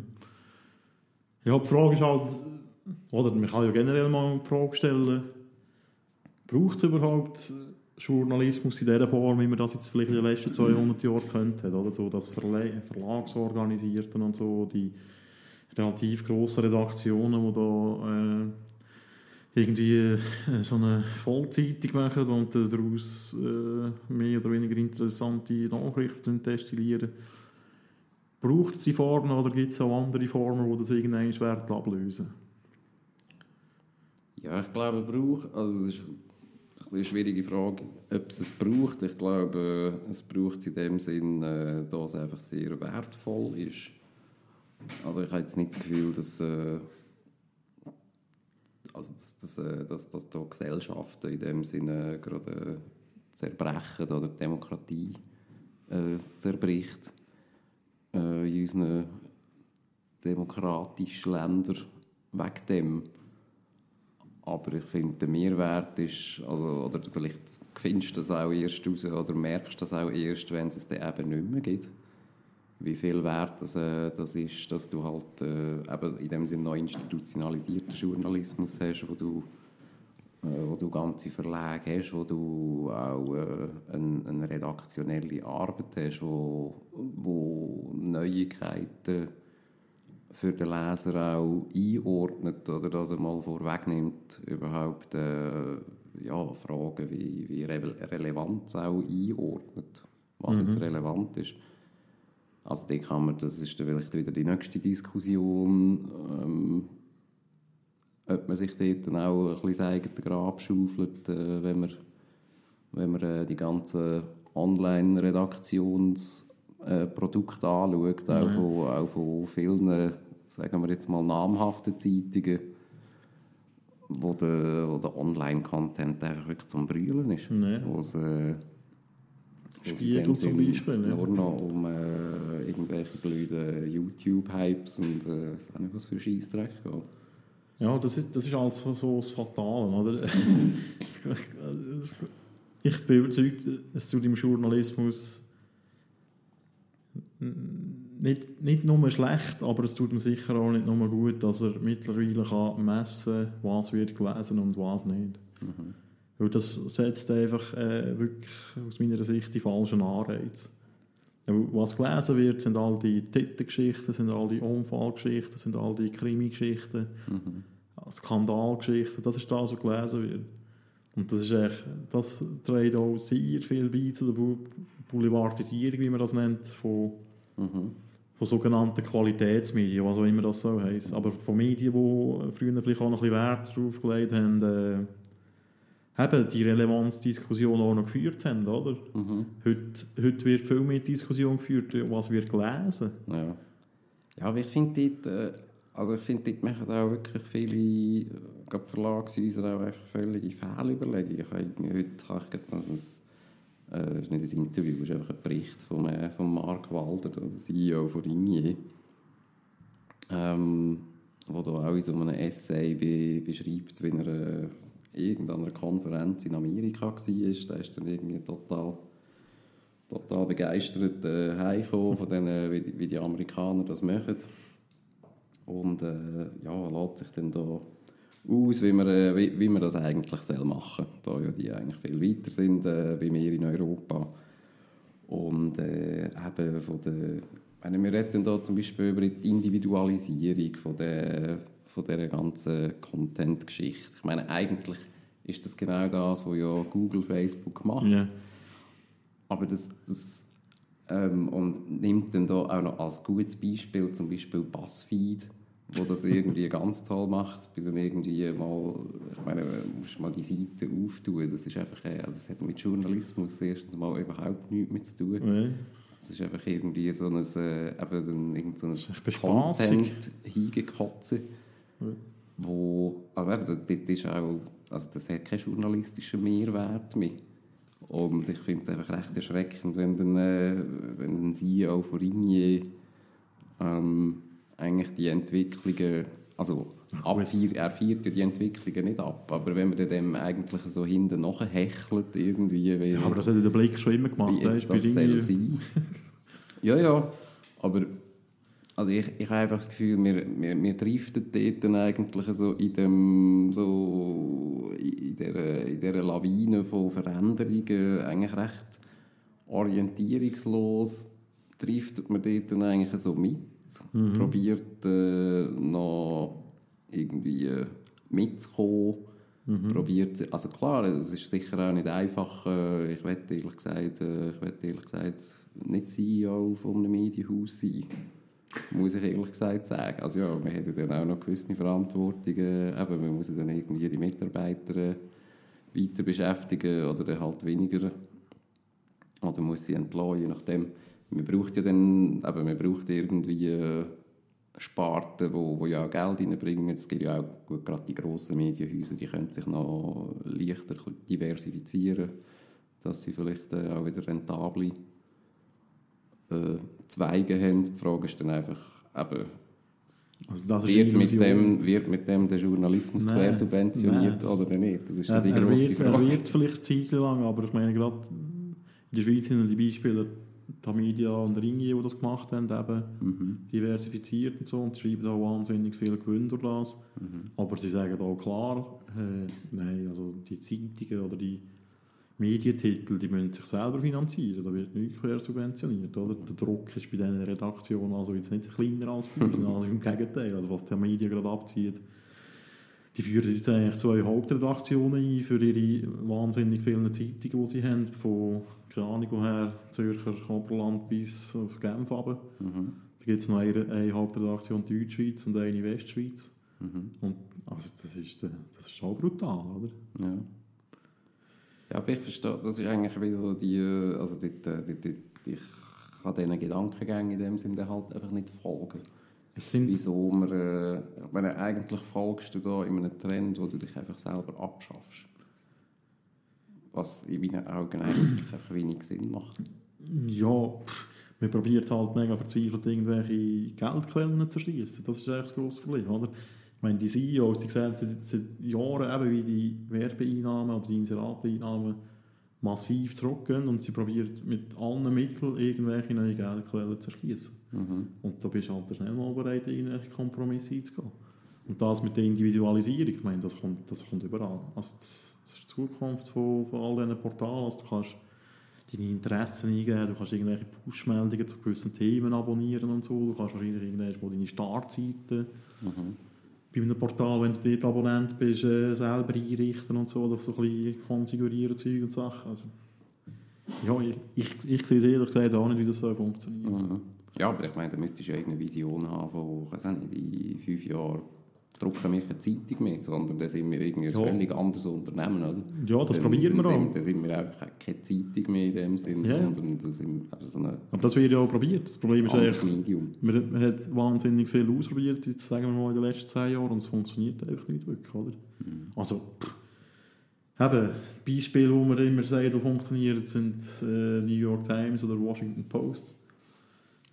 Ich meine, eben, New York Times, ja, die können halt, ich weiß nicht, wie viel das aber kostet. Es sind 20 Dollar im Monat. Mhm. Gut, da ist auch vielleicht ein bisschen schwieriger Vergleich. Eben, ja, ich Also, meine, die haben weltweit Publikum. Dagi kann sich äh, schwer mit der New York Times Ja. Dagi kann vielleicht noch irgendwie zwei Digital-Abos irgendwo in, in Süddeutschland verkaufen im Ausland. Das ist eigentlich vorbei, oder? Mhm. Also, ja, und das ist halt generell, also das ist generell das Problem im Online-Bereich. Ich merke das wirklich auch bei mir selber. Ich, ich, muss nichts zahlen und ich fühle mich extrem gut informiert. Also das ist, wir können uns noch ein bisschen, wir sind genug alt, um uns noch ein bisschen daran erinnern, wie das war, wo man nicht die ganze Zeit äh, das Internet im Hosensack hatte oder auch daheim nicht immer das Internet hatte, sondern wo man da wirklich noch irgendwelche Magazine gekauft oder auch Zeitungen. Ja, dann hat man das halt müssen, wenn man hat wollte, äh, irgendeine Information haben, hat man müssen etwas einkaufen. Und das musst du halt einfach nicht mehr. Du hast das ganze Internet voll mit irgendwelchen Nachrichten. Über Qualität kann man streiten, aber man kann auch sehr viele, sehr gute Artikel online gratis lesen. Also es Mhm. besteht überhaupt keine, keine äh, wie soll ich sagen, kein Anreiz, irgendetwas auszugeben für das. Ja. Ausser irgendein altruistisches Motiv, sozusagen, ich jetzt den Journalismus retten. Und aber Mhm. auf das zu hoffen, das ist eigentlich naiv. Oder? Man sagt immer so, ja, die Leute werden irgendwann schon noch merken, was der Journalismus für einen Wert hat. Ja, Ja, ich glaube, das ist eben eigentlich auch so eine Art ein elitäres Problem, wo, eben, wo vielleicht jetzt irgendwie so Leute wie, ja, vielleicht wie du und ich äh, beschäftigen. Äh, aber kann ich dann noch, kann ich dann noch äh, Qualitätsjournalismus genießen? Ich finde, das ist eben auch äh, so ein Beispiel von eigentlich einer vö- völligen Fehleinschätzung auch vom Leser. Ich habe auch das Gefühl, dass das ich glaube, der Bedarf an Qualitätsjournalismus der hat, also ich glaube nicht, dass der in dem Sinne jetzt erodiert ist in den letzten paar Jahren. Das glaube ich auch ich glaube, nicht. den hat es eben noch gar nie gegeben. Das Ding ist einfach, dass du ja... ja aber Das Ding ist, das Ding, ist dass du äh, vor ein paar Jahrzehnten oder sozusagen im Zeitungszeitalter bist du einfach alternativlos gewesen. Ich Ja. meine, das ist eigentlich dann deine Informationsquelle gewesen, um überhaupt zu wissen, was los ist auf der Ja. Welt. Du hast eigentlich dann, also ob das dann alles Qualitätsjournalismus war, ist das dann Ja. dahingestellt. Du hast einfach äh, du hast in dem Sinne eigentlich gar keine andere Wahl gehabt, um eine Zeitung zu lesen. Und, äh, und ja, da kommt noch der Aktualitätsaspekt Aspekt dazu. Das ist, auch, das ist auch der früheste Zeitpunkt gewesen, um dich überhaupt zu informieren. ist irgendwie am Morgen zum Paperboy gehen oder zum Kiosk gehen oder was auch immer. Oder die Zeitung halt im Briefkasten holen, um überhaupt zu wissen, was ist gestern passiert. Ich meine, wenn wir heute aufwachen, dann, dann wissen wir schon lange, was gestern passiert ist. ja. Dann wissen wir vielleicht knapp nicht, was in den letzten acht Stunden, wo wir jetzt geschlafen haben, passiert ist. Mhm. Alles andere wissen wir eigentlich schon. Ja, ja, ich kann dir auch sagen, dass das relativ frustrierend ist manchmal. Wenn man so bei einer Zeitung schafft und Papier bedruckt. Mhm. Ich habe das Gefühl, man schreibt etwas, was eigentlich jeder schon weiß. Oder? Ja. Aber ich habe das Gefühl, so wie das der Konsum.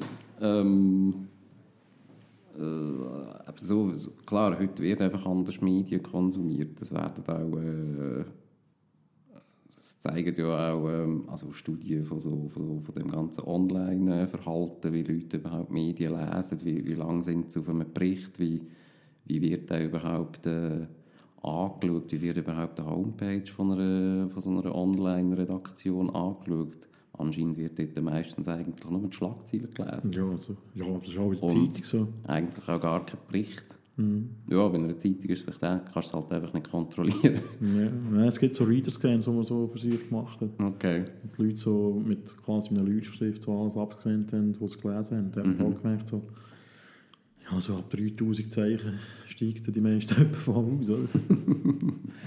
Ja, und ich habe eigentlich das Gefühl, dass eigentlich der- Bedarf gar nicht rum war. Also die Leute wollen eigentlich wollen eigentlich informiert sein, was läuft. Und der Rest, wenn es Unterhaltung in dem ja, Sinne. also der Bedarf war schon rum. Er war vielleicht von einer kleineren Gruppe rum, als man vielleicht gemeint hat als Journalist selber. Aber der, der Bedarf gibt es. Es gibt immer noch Leute, die das schätzen und die kennst du. Das gehören wir ja selber auch Also, ja, ja. Das Problem ist halt, äh, es ist nicht mehr massentauglich, oder? Und darum wird, wird das halt aufhören. Aber ich finde halt, es gibt auch noch andere Argumente, die ein bisschen dafür sprechen, nicht alles in der Bassfilisierung zu überlassen. Ich meine, jetzt bei unserer Zeitung zum Beispiel, wo auch sehr stark regional verankert ist. Und wir können, wir können uns nur mit unserer Größe quasi erlauben, auch die Gemeinden, äh, die so in der Region Luzern, einigermaßen anständig abzudecken. Oder? Mhm. Das heisst zum Beispiel, wenn jetzt so ein, ein Gemeindeparlament in Emmen tagt, dann ist einfach der Journalist von unserer Zeitung dort und sonst niemand. Sonst Mhm. tagen die mit sich selber und die Öffentlichkeit ist eigentlich ausgeschlossen. Die kann dann schon das Protokoll nachlesen, wer macht das, kein Schwanz, oder? Mhm. Die können, äh, keine Ahnung, so in Kürze nachlesen, was entschieden worden ist. Aber so ein bisschen die politischen Zusammenhänge und Entstehungsprozesse und so, und vielleicht auch mal ein paar kritische Worte und so, Mhm. Das, das wird dann halt einfach weg sein. Und ich frage mich dann einfach, wer ersetzt das? Und braucht es das überhaupt? Ich meine, die Frage kann man wirklich auch stellen, finde ich. Ich finde, das braucht es halt schon. Aber ich bin mir auch völlig bewusst, dass das eigentlich wird wegfallen irgendwann, weil das irgendwann nicht mehr finanzierbar ist. Mhm. Das ist eigentlich Realität. Und das wird passieren. Und ob die Leute sagen, oh nein, jetzt müssen wir von irgendwie, keine Ahnung, 500 Stutz ausgeben für irgendein Online-Abo oder irgendein, irgendein Zeitungsabo, das, bezweifle ich einfach. Mhm. Wenn es wegen 450 Franken Beilage schon am Durchdrehen sind. Oder? Ja. ja gut, die Gefahr ja vielleicht auch Gefahr an, eben wenn dann sozusagen die, äh, der, eben der Bedarf an Information, sagen wir jetzt eben aus einem, aus einem Gemeindeparlament heraus besteht, aber niemand, aber es, es gibt in dem Sinn gar nicht mehr ein privates Medium, das das kann kostendeckend ähm, leisten ob dann halt, äh, gut, das, eben, das gibt es ja auch heute schon, dass irgendwie zum Beispiel Behörden sind ja auch schon auf Twitter aktiv und irgendwie die Polizei twittert und weiss doch auch nicht was. Ich meine, wenn du eigentlich wie einen Informationskanal sozusagen von der Behörde selber hast, dann wird es dann eigentlich auch mal problematisch. Wenn, Ja. ich meine, dann, dann fällt dann wirklich eigentlich auch das Korrektiv weg. Ja, und die Kanäle haben sie ja schon. Also jede Gemeinde darf, jede Ortsgemeinde hat ihr eigenes Gemeindeheft, das in einem Monat oder alle zwei Wochen rauskommt. Oder? Mhm. Wo da die schönen Berichte drin sind von der herzigen Spielplatzeröffnung. Aber da schreibt halt niemand, dass irgendwie der Spielplatz äh, 200'000 Stutz mehr gekostet hat, als man eigentlich gedacht hat. Genau. ja. Und ich glaube, man kann da auch nicht darauf hoffen, eben, dass dann da irgendwie bürgerbewegungsmässig äh, oder so. Das ist überall zum Scheitern verurteilt. äh, Dass da irgendeiner selber ein bisschen, ein bisschen umrecherchiert. Und Mhm. ich, bin jetzt, äh, ich decke jetzt irgendwie eben Gemeinde XY ab. Hey, das ist keine Chance. Du, Bericht erstatten. Also, ohne, ohne, ohne Redaktion im Hintergrund ist das fast unmöglich. Also, wenn man, vielleicht kann nicht so in dem grossen Blog-Zeitalter, ich weiß nicht, wann es war, so in den 2000er, wo die das Gefühl hatten, er müsse so einen Blog machen, Mhm. haben wir gedacht, ja, eben so der Bürgerjournalist und bla bla bla. Aber ich meine, ja, das ist doch einfach, das ist einfach so völlig random Informationen. Überhaupt nicht strukturiert, so ein bisschen systematisiert, oder? Sondern schreibt einfach jeder ein auf, was er gerade denkt und so. Und dann kann man sich dann aus Millionen von so Bürgerjournalisten kann man sich dann aussuchen, was man konsumiert. Das funktioniert doch nicht. Also das ist doch keine Information. Mhm. Aber eben, wie gesagt, ich sehe selber nicht, wie man das soll finanzieren Ausser natürlich, über das kann man reden, ist so gerade ein, ein blöder Zeitpunkt, aber öffentliche Medienfinanzierung, oder? Es gibt ja heute schon Subventionen, Mhm. Äh, gerade so was so Verteilung angeht von diesen Zeitungen. gibt es bessere Konditionen für die Verleger, aber man schaut eigentlich, dass das immer hinten raus ist, also quasi es wird ab der subventioniert, wenn das Produkt schon erstellt worden ist, oder? dass man qua- äh, so nicht im, im Verdacht gerät, dass es da irgendwelche Einflussnahmen gibt. Jetzt ist, äh, was ich eigentlich glaube, ist, dass das irgendwie in absehbarer Zeit politisch wird durchsetzbar sein Mhm. so eine öffentliche Medienfinanzierung. Man kann sich auch fragen, ob man das überhaupt? Oder ist das eigentlich so die Abhängigkeit vom Geldgeber? Ich meine, das kann man halt nicht lügen, die ist halt da. Das Die ist so eine. Beilagdiskussion. Genau. Eben, wir diskutieren gerade, ob wir äh, unser öffentlich-rechtliches Fernsehen abschaffen wollen. Und das hat man gleichzeitig äh, ja, über eine generelle Medienfinanzierung diskutieren. Zeitungen verstaatlichen. Es, es gibt auch andere Modelle, wie zum Beispiel äh, das Mäzenatentum, oder? Gibt es auch Beispiele. Mhm. Washington Post zum Beispiel. Gehört ja im Amazon-Gründer Jeff Bezos. Mhm. Oder äh, auch hier aus der Region, Central Plus. Die äh, haben auch... die? Die, ja, die gehört schon in einer Stiftung, aber die Stiftung ist äh, finanziert von einem Landis- und Tiererbe, wenn es mir recht ist, vor allem. Okay. Also ich weiß nicht, wie denn ihr Finanzierungsmodell genau aussieht, aber was ich so höre, ist, dass wenn der mal keinen Bock mehr auf das hat, ist er schnell mal fertig. Und das ist halt generell das Problem bei dem Mäzenatentum, oder? Du bist völlig abhängig von einer Person. Mhm. Ähm, pff, bist auch völlig den, der ihre Interessen ausgeliefert. Ja, aber das bist du heute eigentlich schon im Verlag. Also. Mhm. Das ist auch so eine Illusionsgabe, als, als so Redaktionen so völlig unabhängig irgendwo im Zeug rumschweben, ohne irgendwelche Einflüsse. Ja, das muss ja gar nicht sein. Darum wäre es eigentlich wichtig, dass es möglichst viele Medien, viele Medien gibt, die sich gegenseitig kontrollieren. Ich meine, also wichtig, eben, das ist immer eine Frage der Ansicht, aber man muss sich eigentlich mal vorstellen, dass es vor 30 Jahren in Luzern noch drei grosse Tageszeitungen gegeben wo, also Vollzeitungen mit Inland und Ausland und allem drum und dran. Mhm. Unvorstellbar. Unvorstellbar. Das letzte Woche ist ja gerade herausgekommen, dass äh, die Aargauer Zeitung mit den NZZ Regionalmedien quasi zusammen ein Joint Venture eingehen, eine Firma gründet zusammen. Und wird es eigentlich auch wieder einen überregionalen Mantel geben, also Inland, Ausland, auch noch ein bisschen Wirtschaft. Oder halt von Basel bis äh, Rorschach Mhm. das gleiche im Inlandteil drin steht. Genau. Ja, Und das können wir dann mal in die Redaktionsräume gewonnen. Genau. Wir hocken ja auch in die alten Redaktionsräume. Das ist Luzerner Tagblatt. ja. ja, ich habe noch Kollegen da oben, die wahrscheinlich da noch geschafft haben. ja, Ja, ich Ja, bin aber- froh sind die raus. wir, wir hoffen sich durch den Zusammenschluss natürlich auch äh, eine gewisse Größe. Je grösser das man ist, desto länger kann man irgendwie noch ein bisschen äh, vor sich hin siechen, bös gesagt. Hey, Stirbt langsam. Ja, also nein, es muss ja, es muss ja nicht so enden, oder? Man, man hofft sich halt einfach wieder ein bisschen mehr Luft, um wieder ein bisschen mehr ausprobieren und so. Ja, mal schauen, wie das kommt, ich bin gespannt. Mhm. Ja, und eben so öffentliche Medienfinanzierung, also ich glaube, dass so etwas wird, also ich weiss nicht, ich habe gesehen, der Wirmut hat auf Twitter das ins Spiel gebracht.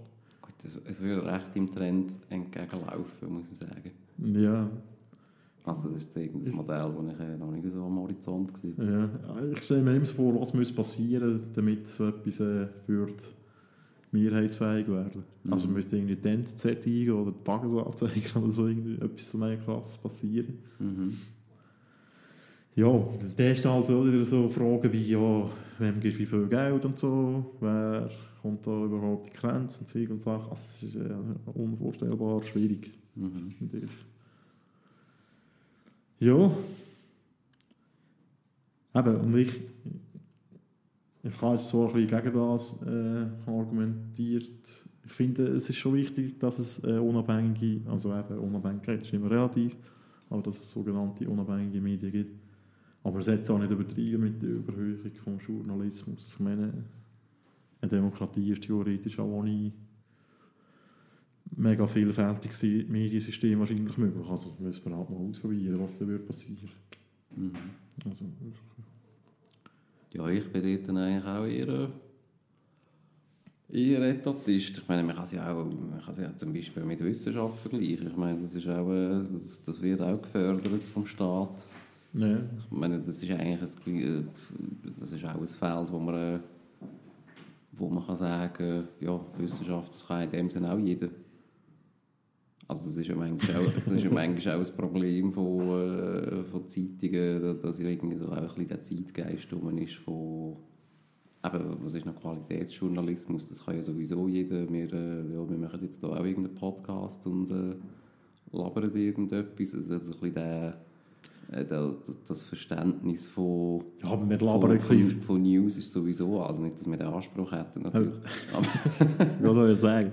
nein, aber manchmal äh, herrscht auch so ein bisschen der, der Eindruck vor, Es ist gar Ähm, nicht so schwierig. was, was so ja. die Verlage können, das, das, das, da brauchst du eigentlich nur entweder eine Kamera oder ein Mikrofon oder irgendwie äh, ein Block Papier und einen Stift Ja. und nachher dann äh, ist das gewesen. Ja, da kann man sich äh, genau anschauen, wie das aussieht. Mhm. Und ich sagen, ja, der äh, ein Konkurrent ist, es tut mir leid, nehme es wieder zurück. Ich habe das gar nicht gesagt. Ja, schlechte Werbung ist auch Werbung. Ja, Now finde ich, finde ich eigentlich amazing und Mhm. unbelievable. Also klar, das ist ja vielleicht einfach auch eine Tendenz, wo, wo man heutzutage noch in vielen Sparten beobachtet. Also das, äh, ähm, eben so die totale Demokratisierung nennt man es ja dann amigs, Mhm. äh, von, so Berufsfeldern, wo man, äh, Ja, wir haben ja bei vielen Berufsfeldern in dem Sinne das Gefühl, eben, das, ist, das, äh, das kann ich auch oder äh, ich kann mich da selber irgendwie Mhm. gescheit machen. Ähm, und Ja, eben, es aber gibt ja halt auch von der Richt also, es- also mal, es gibt natürlich schon journalistische Richtlinien, aber es gibt auch nicht irgendwie Gesetzgebung, zum Beispiel, eben, was ist jetzt irgendwie, was, was ist jetzt guter Journalismus, Aha, wenn es so irgendwie nicht gerade, wenn es nicht gerade eine Verleugnung oder was auch immer ist. ja. Ich meine jetzt irgendwie bei, keine Ahnung, vielleicht irgendwie mit meinem Berufsfeld so äh, Ingenieur und Baugewerbe, ich meine, dort schaffst du eigentlich mehrheitlich, bin ich noch da? Dort schaffst du eigentlich mehrheitlich äh, eben nach irgendwelchen SIA-Normen, dort weißt du eigentlich, äh, ja, wie, wie du das musst machen musst. Natürlich, man kann sich dort auch selber irgendwie gescheit machen. Aber man mal das- ein Buch lesen und selber eine Brücke bauen. das ist etwas, wo sich eigentlich die wenigsten irgendwie zutrauen. Aber äh, Ja, aber ich, ich muss sagen, weißt, ich finde die Demokratisierung von vielen Bereichen, ich finde das eigentlich auch etwas Schönes. Eben, gerade da, wo wir so machen. Das, das, ist quasi wie so eine eigene Radiosendung machen.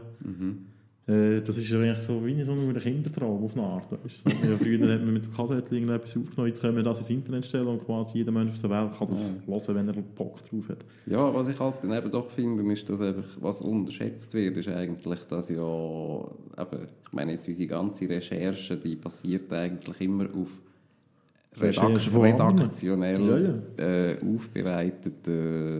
aufbereitetem Content.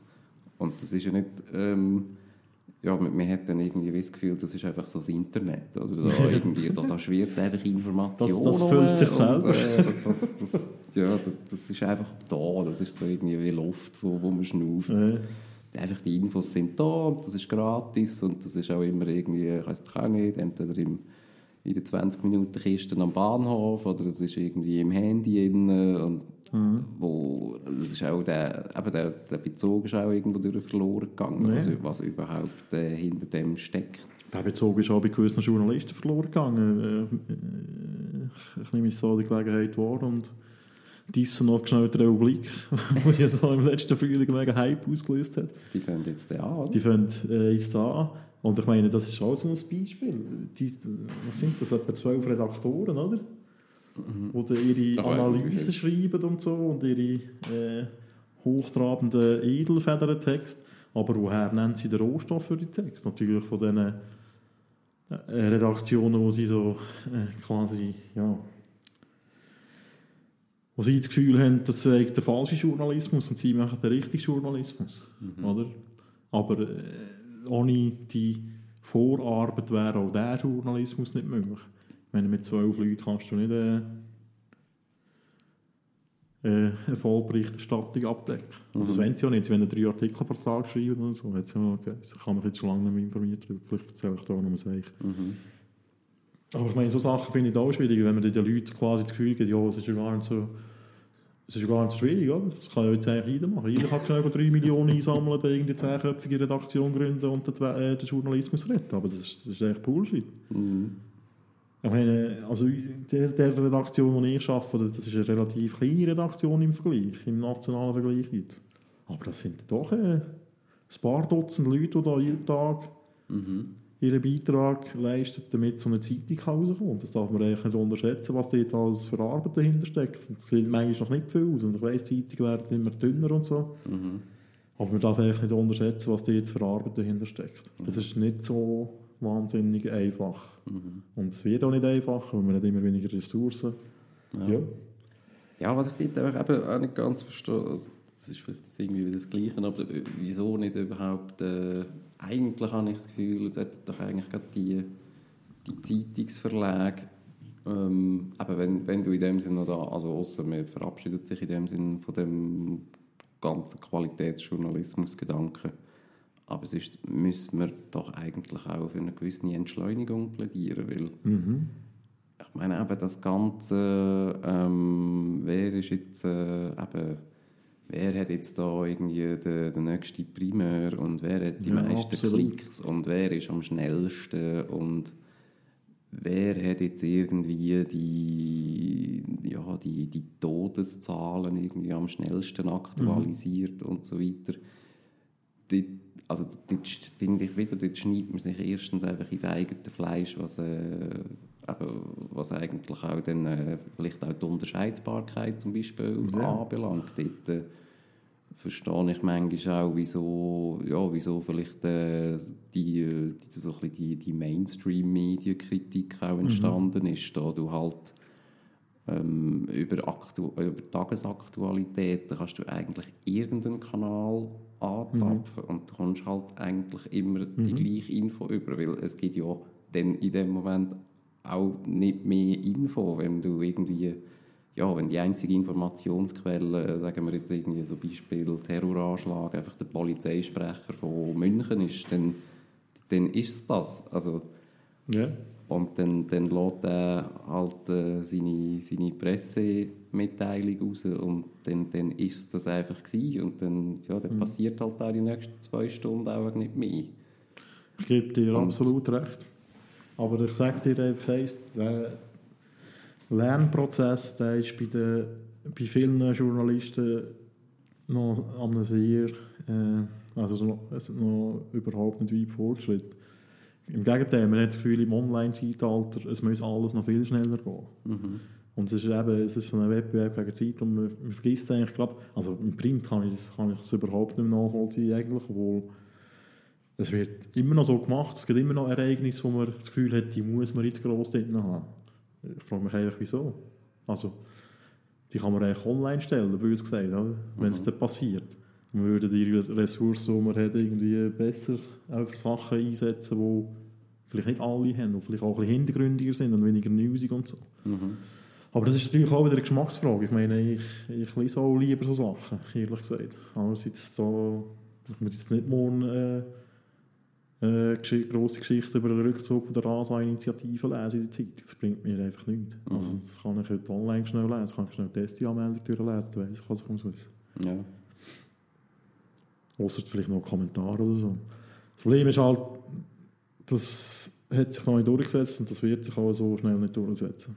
Mhm. Weil die Leute, die es sagen haben, die sind halt noch anders äh, sozialisiert worden mit den Medien. Ich meine, das ist früher, also gerade bei der Sonntagszeitung ist das extrem die Primärjagd, oder? Da muss man jeden Sonntag irgendein Primär konstruieren, manchmal schon bei uns gesagt, oder? Ja. Und ja, bis das mal draussen ist aus diesen Köpfen, das, das wird noch ein Zeitchen gehen. Es ist lustigerweise, lustigerweise sind es eher die Jüngeren, wo man ja würde denken, die sind ja voll online und ddd, schnell und bla bla bla, sowieso nur noch, keine Ahnung, äh, Aufmerksamkeitsspanne von einer Eintagesfliege. Es sind genau die, die oft in die Richtung argumentieren, dass man eben ein bisschen wegkommen von dem reinen News-Gedanken. Mhm. Und ein bisschen mehr Mehrwert bieten, der vielleicht nicht überall drin steht. Mhm.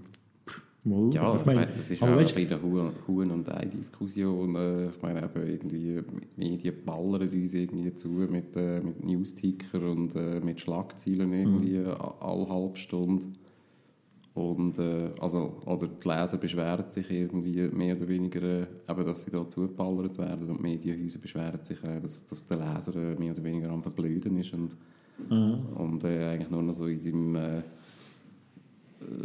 so, eine Art im, so im Limbo irgendwie da so ein bisschen durch die, durch die Headlines durchscrollt. Ja. Aber weißt, es ist auch nicht gesehen, dass es so etwas würde bringen wenn wir da würde, so einen Paradigmenwechsel herbeiführen. Das pff, bin ich sehr skeptisch, ob das dazu führt, dass die Leute denken, oh ja, super, da, jetzt kaufe ich die Zeitung wieder oder so. es hilft sicher nicht, die Leute dazu zu bringen, eine Zeitung zu kaufen, wenn man genau immer das Gleiche macht, was die anderen machen. Ja, ich, also ich glaube, äh, ja, einfach das Rad zurückdrehen, das kannst du jetzt nicht mehr. Ja. Das, das sehe ich auch so. Also, Aber vielleicht, vielleicht kommt das auch an ein Ende, das ganze Verlagswesen, die, die Struktur. Ich meine, so alt sind die jetzt auch noch nicht. Vielleicht wird's, wird sich irgendwelche neue Formen entwickeln, die wir, die wir gar noch nicht im Auge haben, weil es sie gar noch nicht wirklich gibt. mhm. Wieder mal bleibt spannend in dieser Branche. Wenn wir das Ganze mal beenden. Ja, Ähm, also die Mediendiskussion meine ich. ja, ja. Es war sehr spannend, gewesen, hat mich gedacht. Ja, Ich hoffe, das hat mir auch gefallen. Ich hoffe, für euch ist das auch einigermaßen erhellend gewesen. Vielleicht kommen wir auch wieder darauf zurück, auf die Diskussion, wenn sich etwas tut. Das wird sicher wieder kommen. Aber jetzt haben wir noch Breaking News aus dem Sport. Das regt mich auf, die dummen Huren Ruderer da. Du Pesche, ich weiß nicht, wie lange wir noch Zeit haben. Jetzt kommen da zuerst noch die Scheissponys.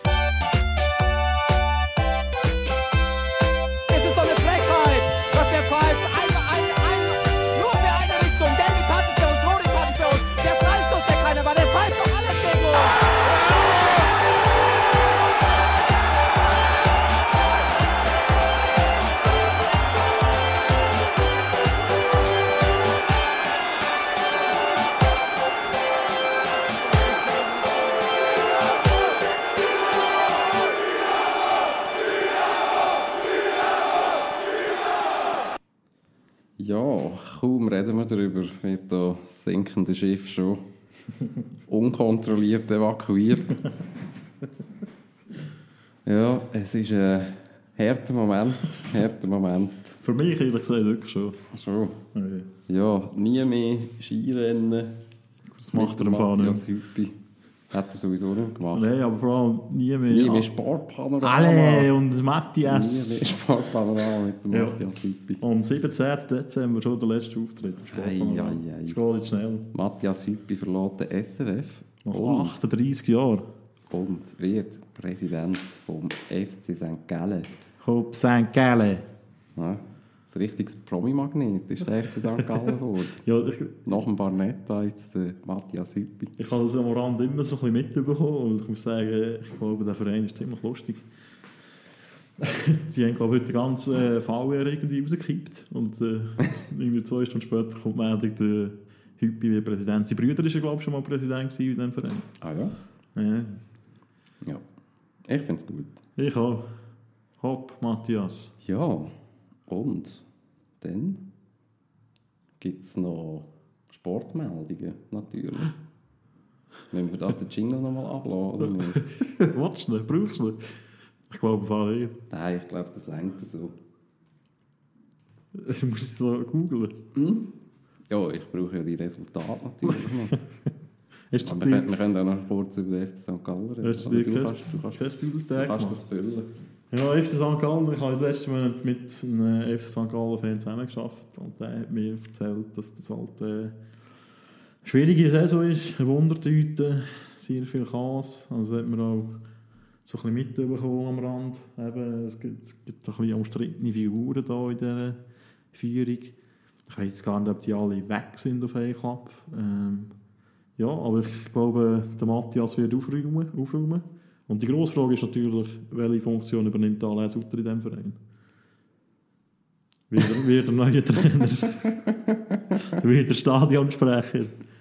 äh, wird er Auch ein äh, Mentaltrainer. das, Mentaltrainer, Wird ja. für die Lebensenergie oder das Lebensfeuer zuständig. kommt eigentlich jeder angestellt da seine, seine, wie heisst das Buch?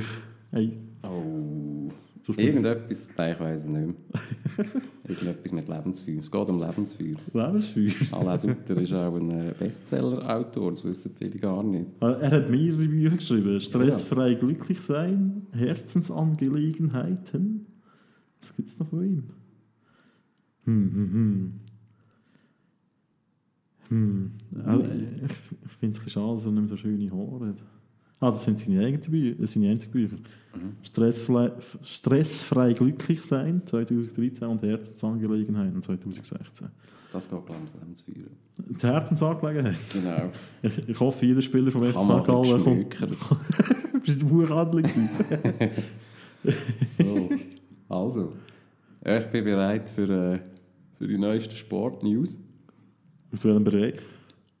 Heute aus dem Bereich Small Ball oder Small Ball. Je nachdem. Wie schreibt man das? S-M-O-L. Ball. Oder woher kommt das? Das, äh, hat ein, äh, ein Herr Smolinski erfunden. das? Aus Polen in dem Fall, oder was? äh, aber der ist in der Schweiz, der, der ist auch Mitglied beim äh, Small Ball Club Zürich.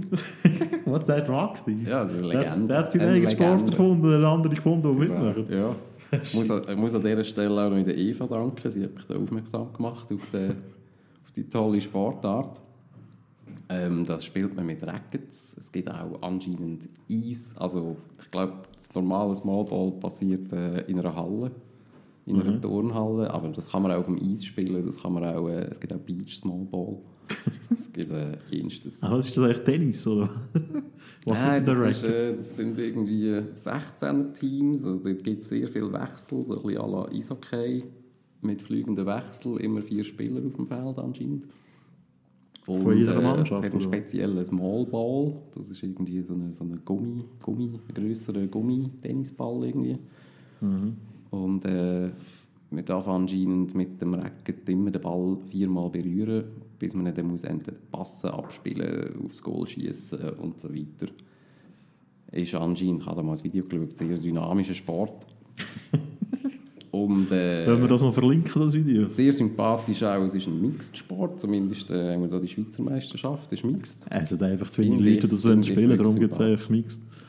Ja, vielleicht kommt das dann noch, Frauen und Männer liegen. Ja, wenn sich so, so die Elite Ja. Aber ich finde das auch gut, wenn sich das ein bisschen mischt. Ja, ja.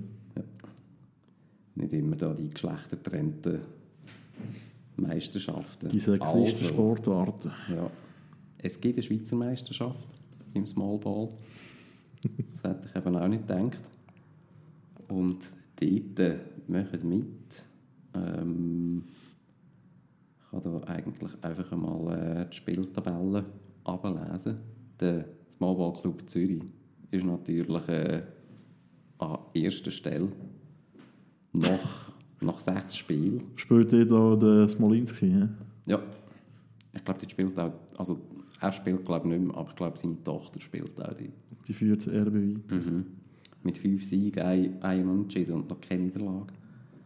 Äh, dann eigentlich äh, mit gleich vielen Punkten der SC Albis auf dem zweiten Rang. Ein schlechteres Torverhältnis. Der Taurus Zug auf dem dritten Rang mit acht Punkten. Äh, je zwei Siege, zwei Unentschieden, zwei Niederlagen. Der SC Kreuzlingen, sind wir schon wieder, schon wieder im Osten. Ja, die Röstler, die sportliches Volk. ist auf dem vierten Platz. Dann der SC Winterthur auf dem fünften. Der Berner SC äh, auf dem sechsten Platz. Und an letzter Stelle der SC Uster mit noch null Punkten. Die haben äh, Oh. leider sechs Niederlagen eingefahren bis jetzt. Oh, Die rote Laterne. Ich nehme jetzt mal an, Abstieg gefördert sind sie nicht. Aber äh, ja gut, das kann noch werden natürlich, wenn sich, äh, wenn sich da die Meisterschaft noch, äh, oder wenn es da eine zweite Liga wird geben Du meinst, wenn in sich's- Zukunft. Wenn, wenn Smallball massiv an Popularität wird gewinnen, weil es hier bei uns erwähnt worden ist. Genau. Ja. Ich glaube jetzt da, durch all die Resultate müssen wir uns glaube nicht mehr durchnachern. Mm, nein, wir haben es schon ziemlich lange aufgenommen. glaube so lange wie noch nie. Ja. Die Ja, Aufmerksamkeitsspanne ist ja nicht allzu, allzu hoch, haben wir gelernt. ja bei euch jungen Bei- Digital Natives da, am, wo euch im. Smartphone unseren Podcast in dreifacher Geschwindigkeit rattern. Man kann vielleicht sagen, wer sich das äh, mal einziehen will, die äh, machen ihre, ihre Spielrunden auch in so, in so Miniturnier äh, mässig. Ähnlich wie Fußball. Ähnlich wie Fußball, genau. Äh, da könnte man am 21. Januar 2018 in der Sporthalle, Sporthalle Langacker, das, äh, da müssen wir noch wissen, wo das genau ist. Steht das nicht? Dort wäre äh, die, die vierte Meisterschaftsrunde. In, in welchem Dorfstadt ist das? Das ist in Herliberg. In Herliberg. In Herliberg aus Malball genießen. Das wäre doch mal etwas. 21. Januar kann man sich das anschauen. Die hätten sicher Freude an, an, grossen Besucherzahlen. Ja, und Da auch unserem Podcast, aber nicht, da wird auch nicht gross dazu beitragen, nehme ich jetzt mal an. ja, was, jetzt unterschätzt das nicht. Ausser so ein Riesenhype. Ja, Ja. das wäre es von der Sportnews. Mhm. Small Ball und Hüppi. Sehr gut. Ja, Ja, wir- das ist auch das Ende von dieser heutigen ich Sendung. würde auch sagen, ja. Ja. Das lange. Folge einigermaßen erfolgreich abgeschlossen. Was meinst du? Das News ABC Oh. lassen wir heute weg, weil wir so viel über News geredet haben. Genau, das Ich kommt in der nächsten Folge. Obwohl, ich habe jetzt vorhin Wir gerade haben noch... einfach keinen Bock mehr. Ich, ich hätte ausgelaugt. Also, wenn, wenn die Fans schon so lautstark nach dem News ABC fragen, ich habe das C vorgesucht. Es ist eigentlich die deutsche Zeitung. Cottbusser allgemein. Cuxhavener Nachrichten. Und die oberste Meldung, es ist eigentlich schnell erzählt, Muss noch den Jingle aber abladen. ja, den haben wir gar nicht mehr. Das, Ja, den haben wir letztes Mal live aufgenommen, darum den kann ich nicht können exportieren. Technische Details, so ein bisschen Backstage-Feeling. Der Jingle gibt es nicht, müssen wir wieder neu machen. Aber äh, ja, ich, ich lese es schnell vor, oder wir können schnell einen Jingle improvisieren. News. Sehr gut. stark.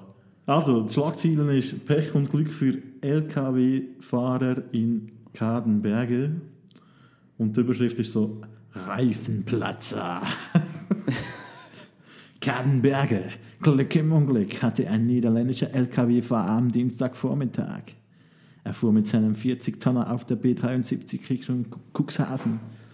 Als er auf dem Parkplatz eines Imbisses in Kadenberge fuhr, platzte ihm ein Reifen. Auch der zweite Reifen seiner Zugmaschinen-Zwillings Zugmaschinen-Zwillingsbereifung war plötzlich platt.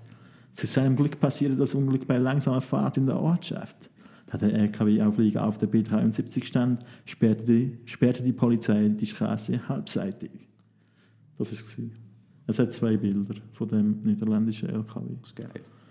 Äh, Zugmaschinen Zwillingsbereifung, das wäre ein geiler Episodenname. Ja, das könnte man so rein tun. Das ist jetzt eben der wertvolle Ja, Regionaljournalismus. genau. Genau. Ja, wo wird verloren gehen. Ja. Also, kauft euch ein Zeitungsabo. Ja. Alle, die das hören. Wenn wir eins empfehlen, Einfach fürs gute Gewissen. ja, ihr sind bessere Menschen mit einem Zeitungsabo. Das ist so. Also, danke fürs Zuhören, die, die es bis dahin geschafft haben. Und äh, gute Zeit. Tschüss zusammen. Und bis bald.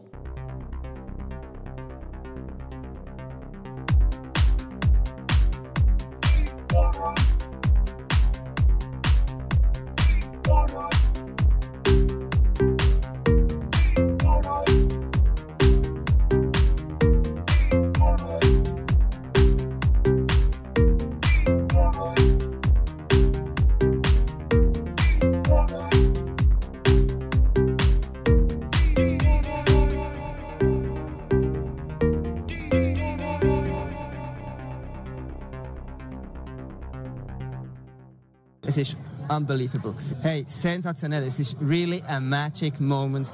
Wir produzieren Content für die Bildschirme. I like.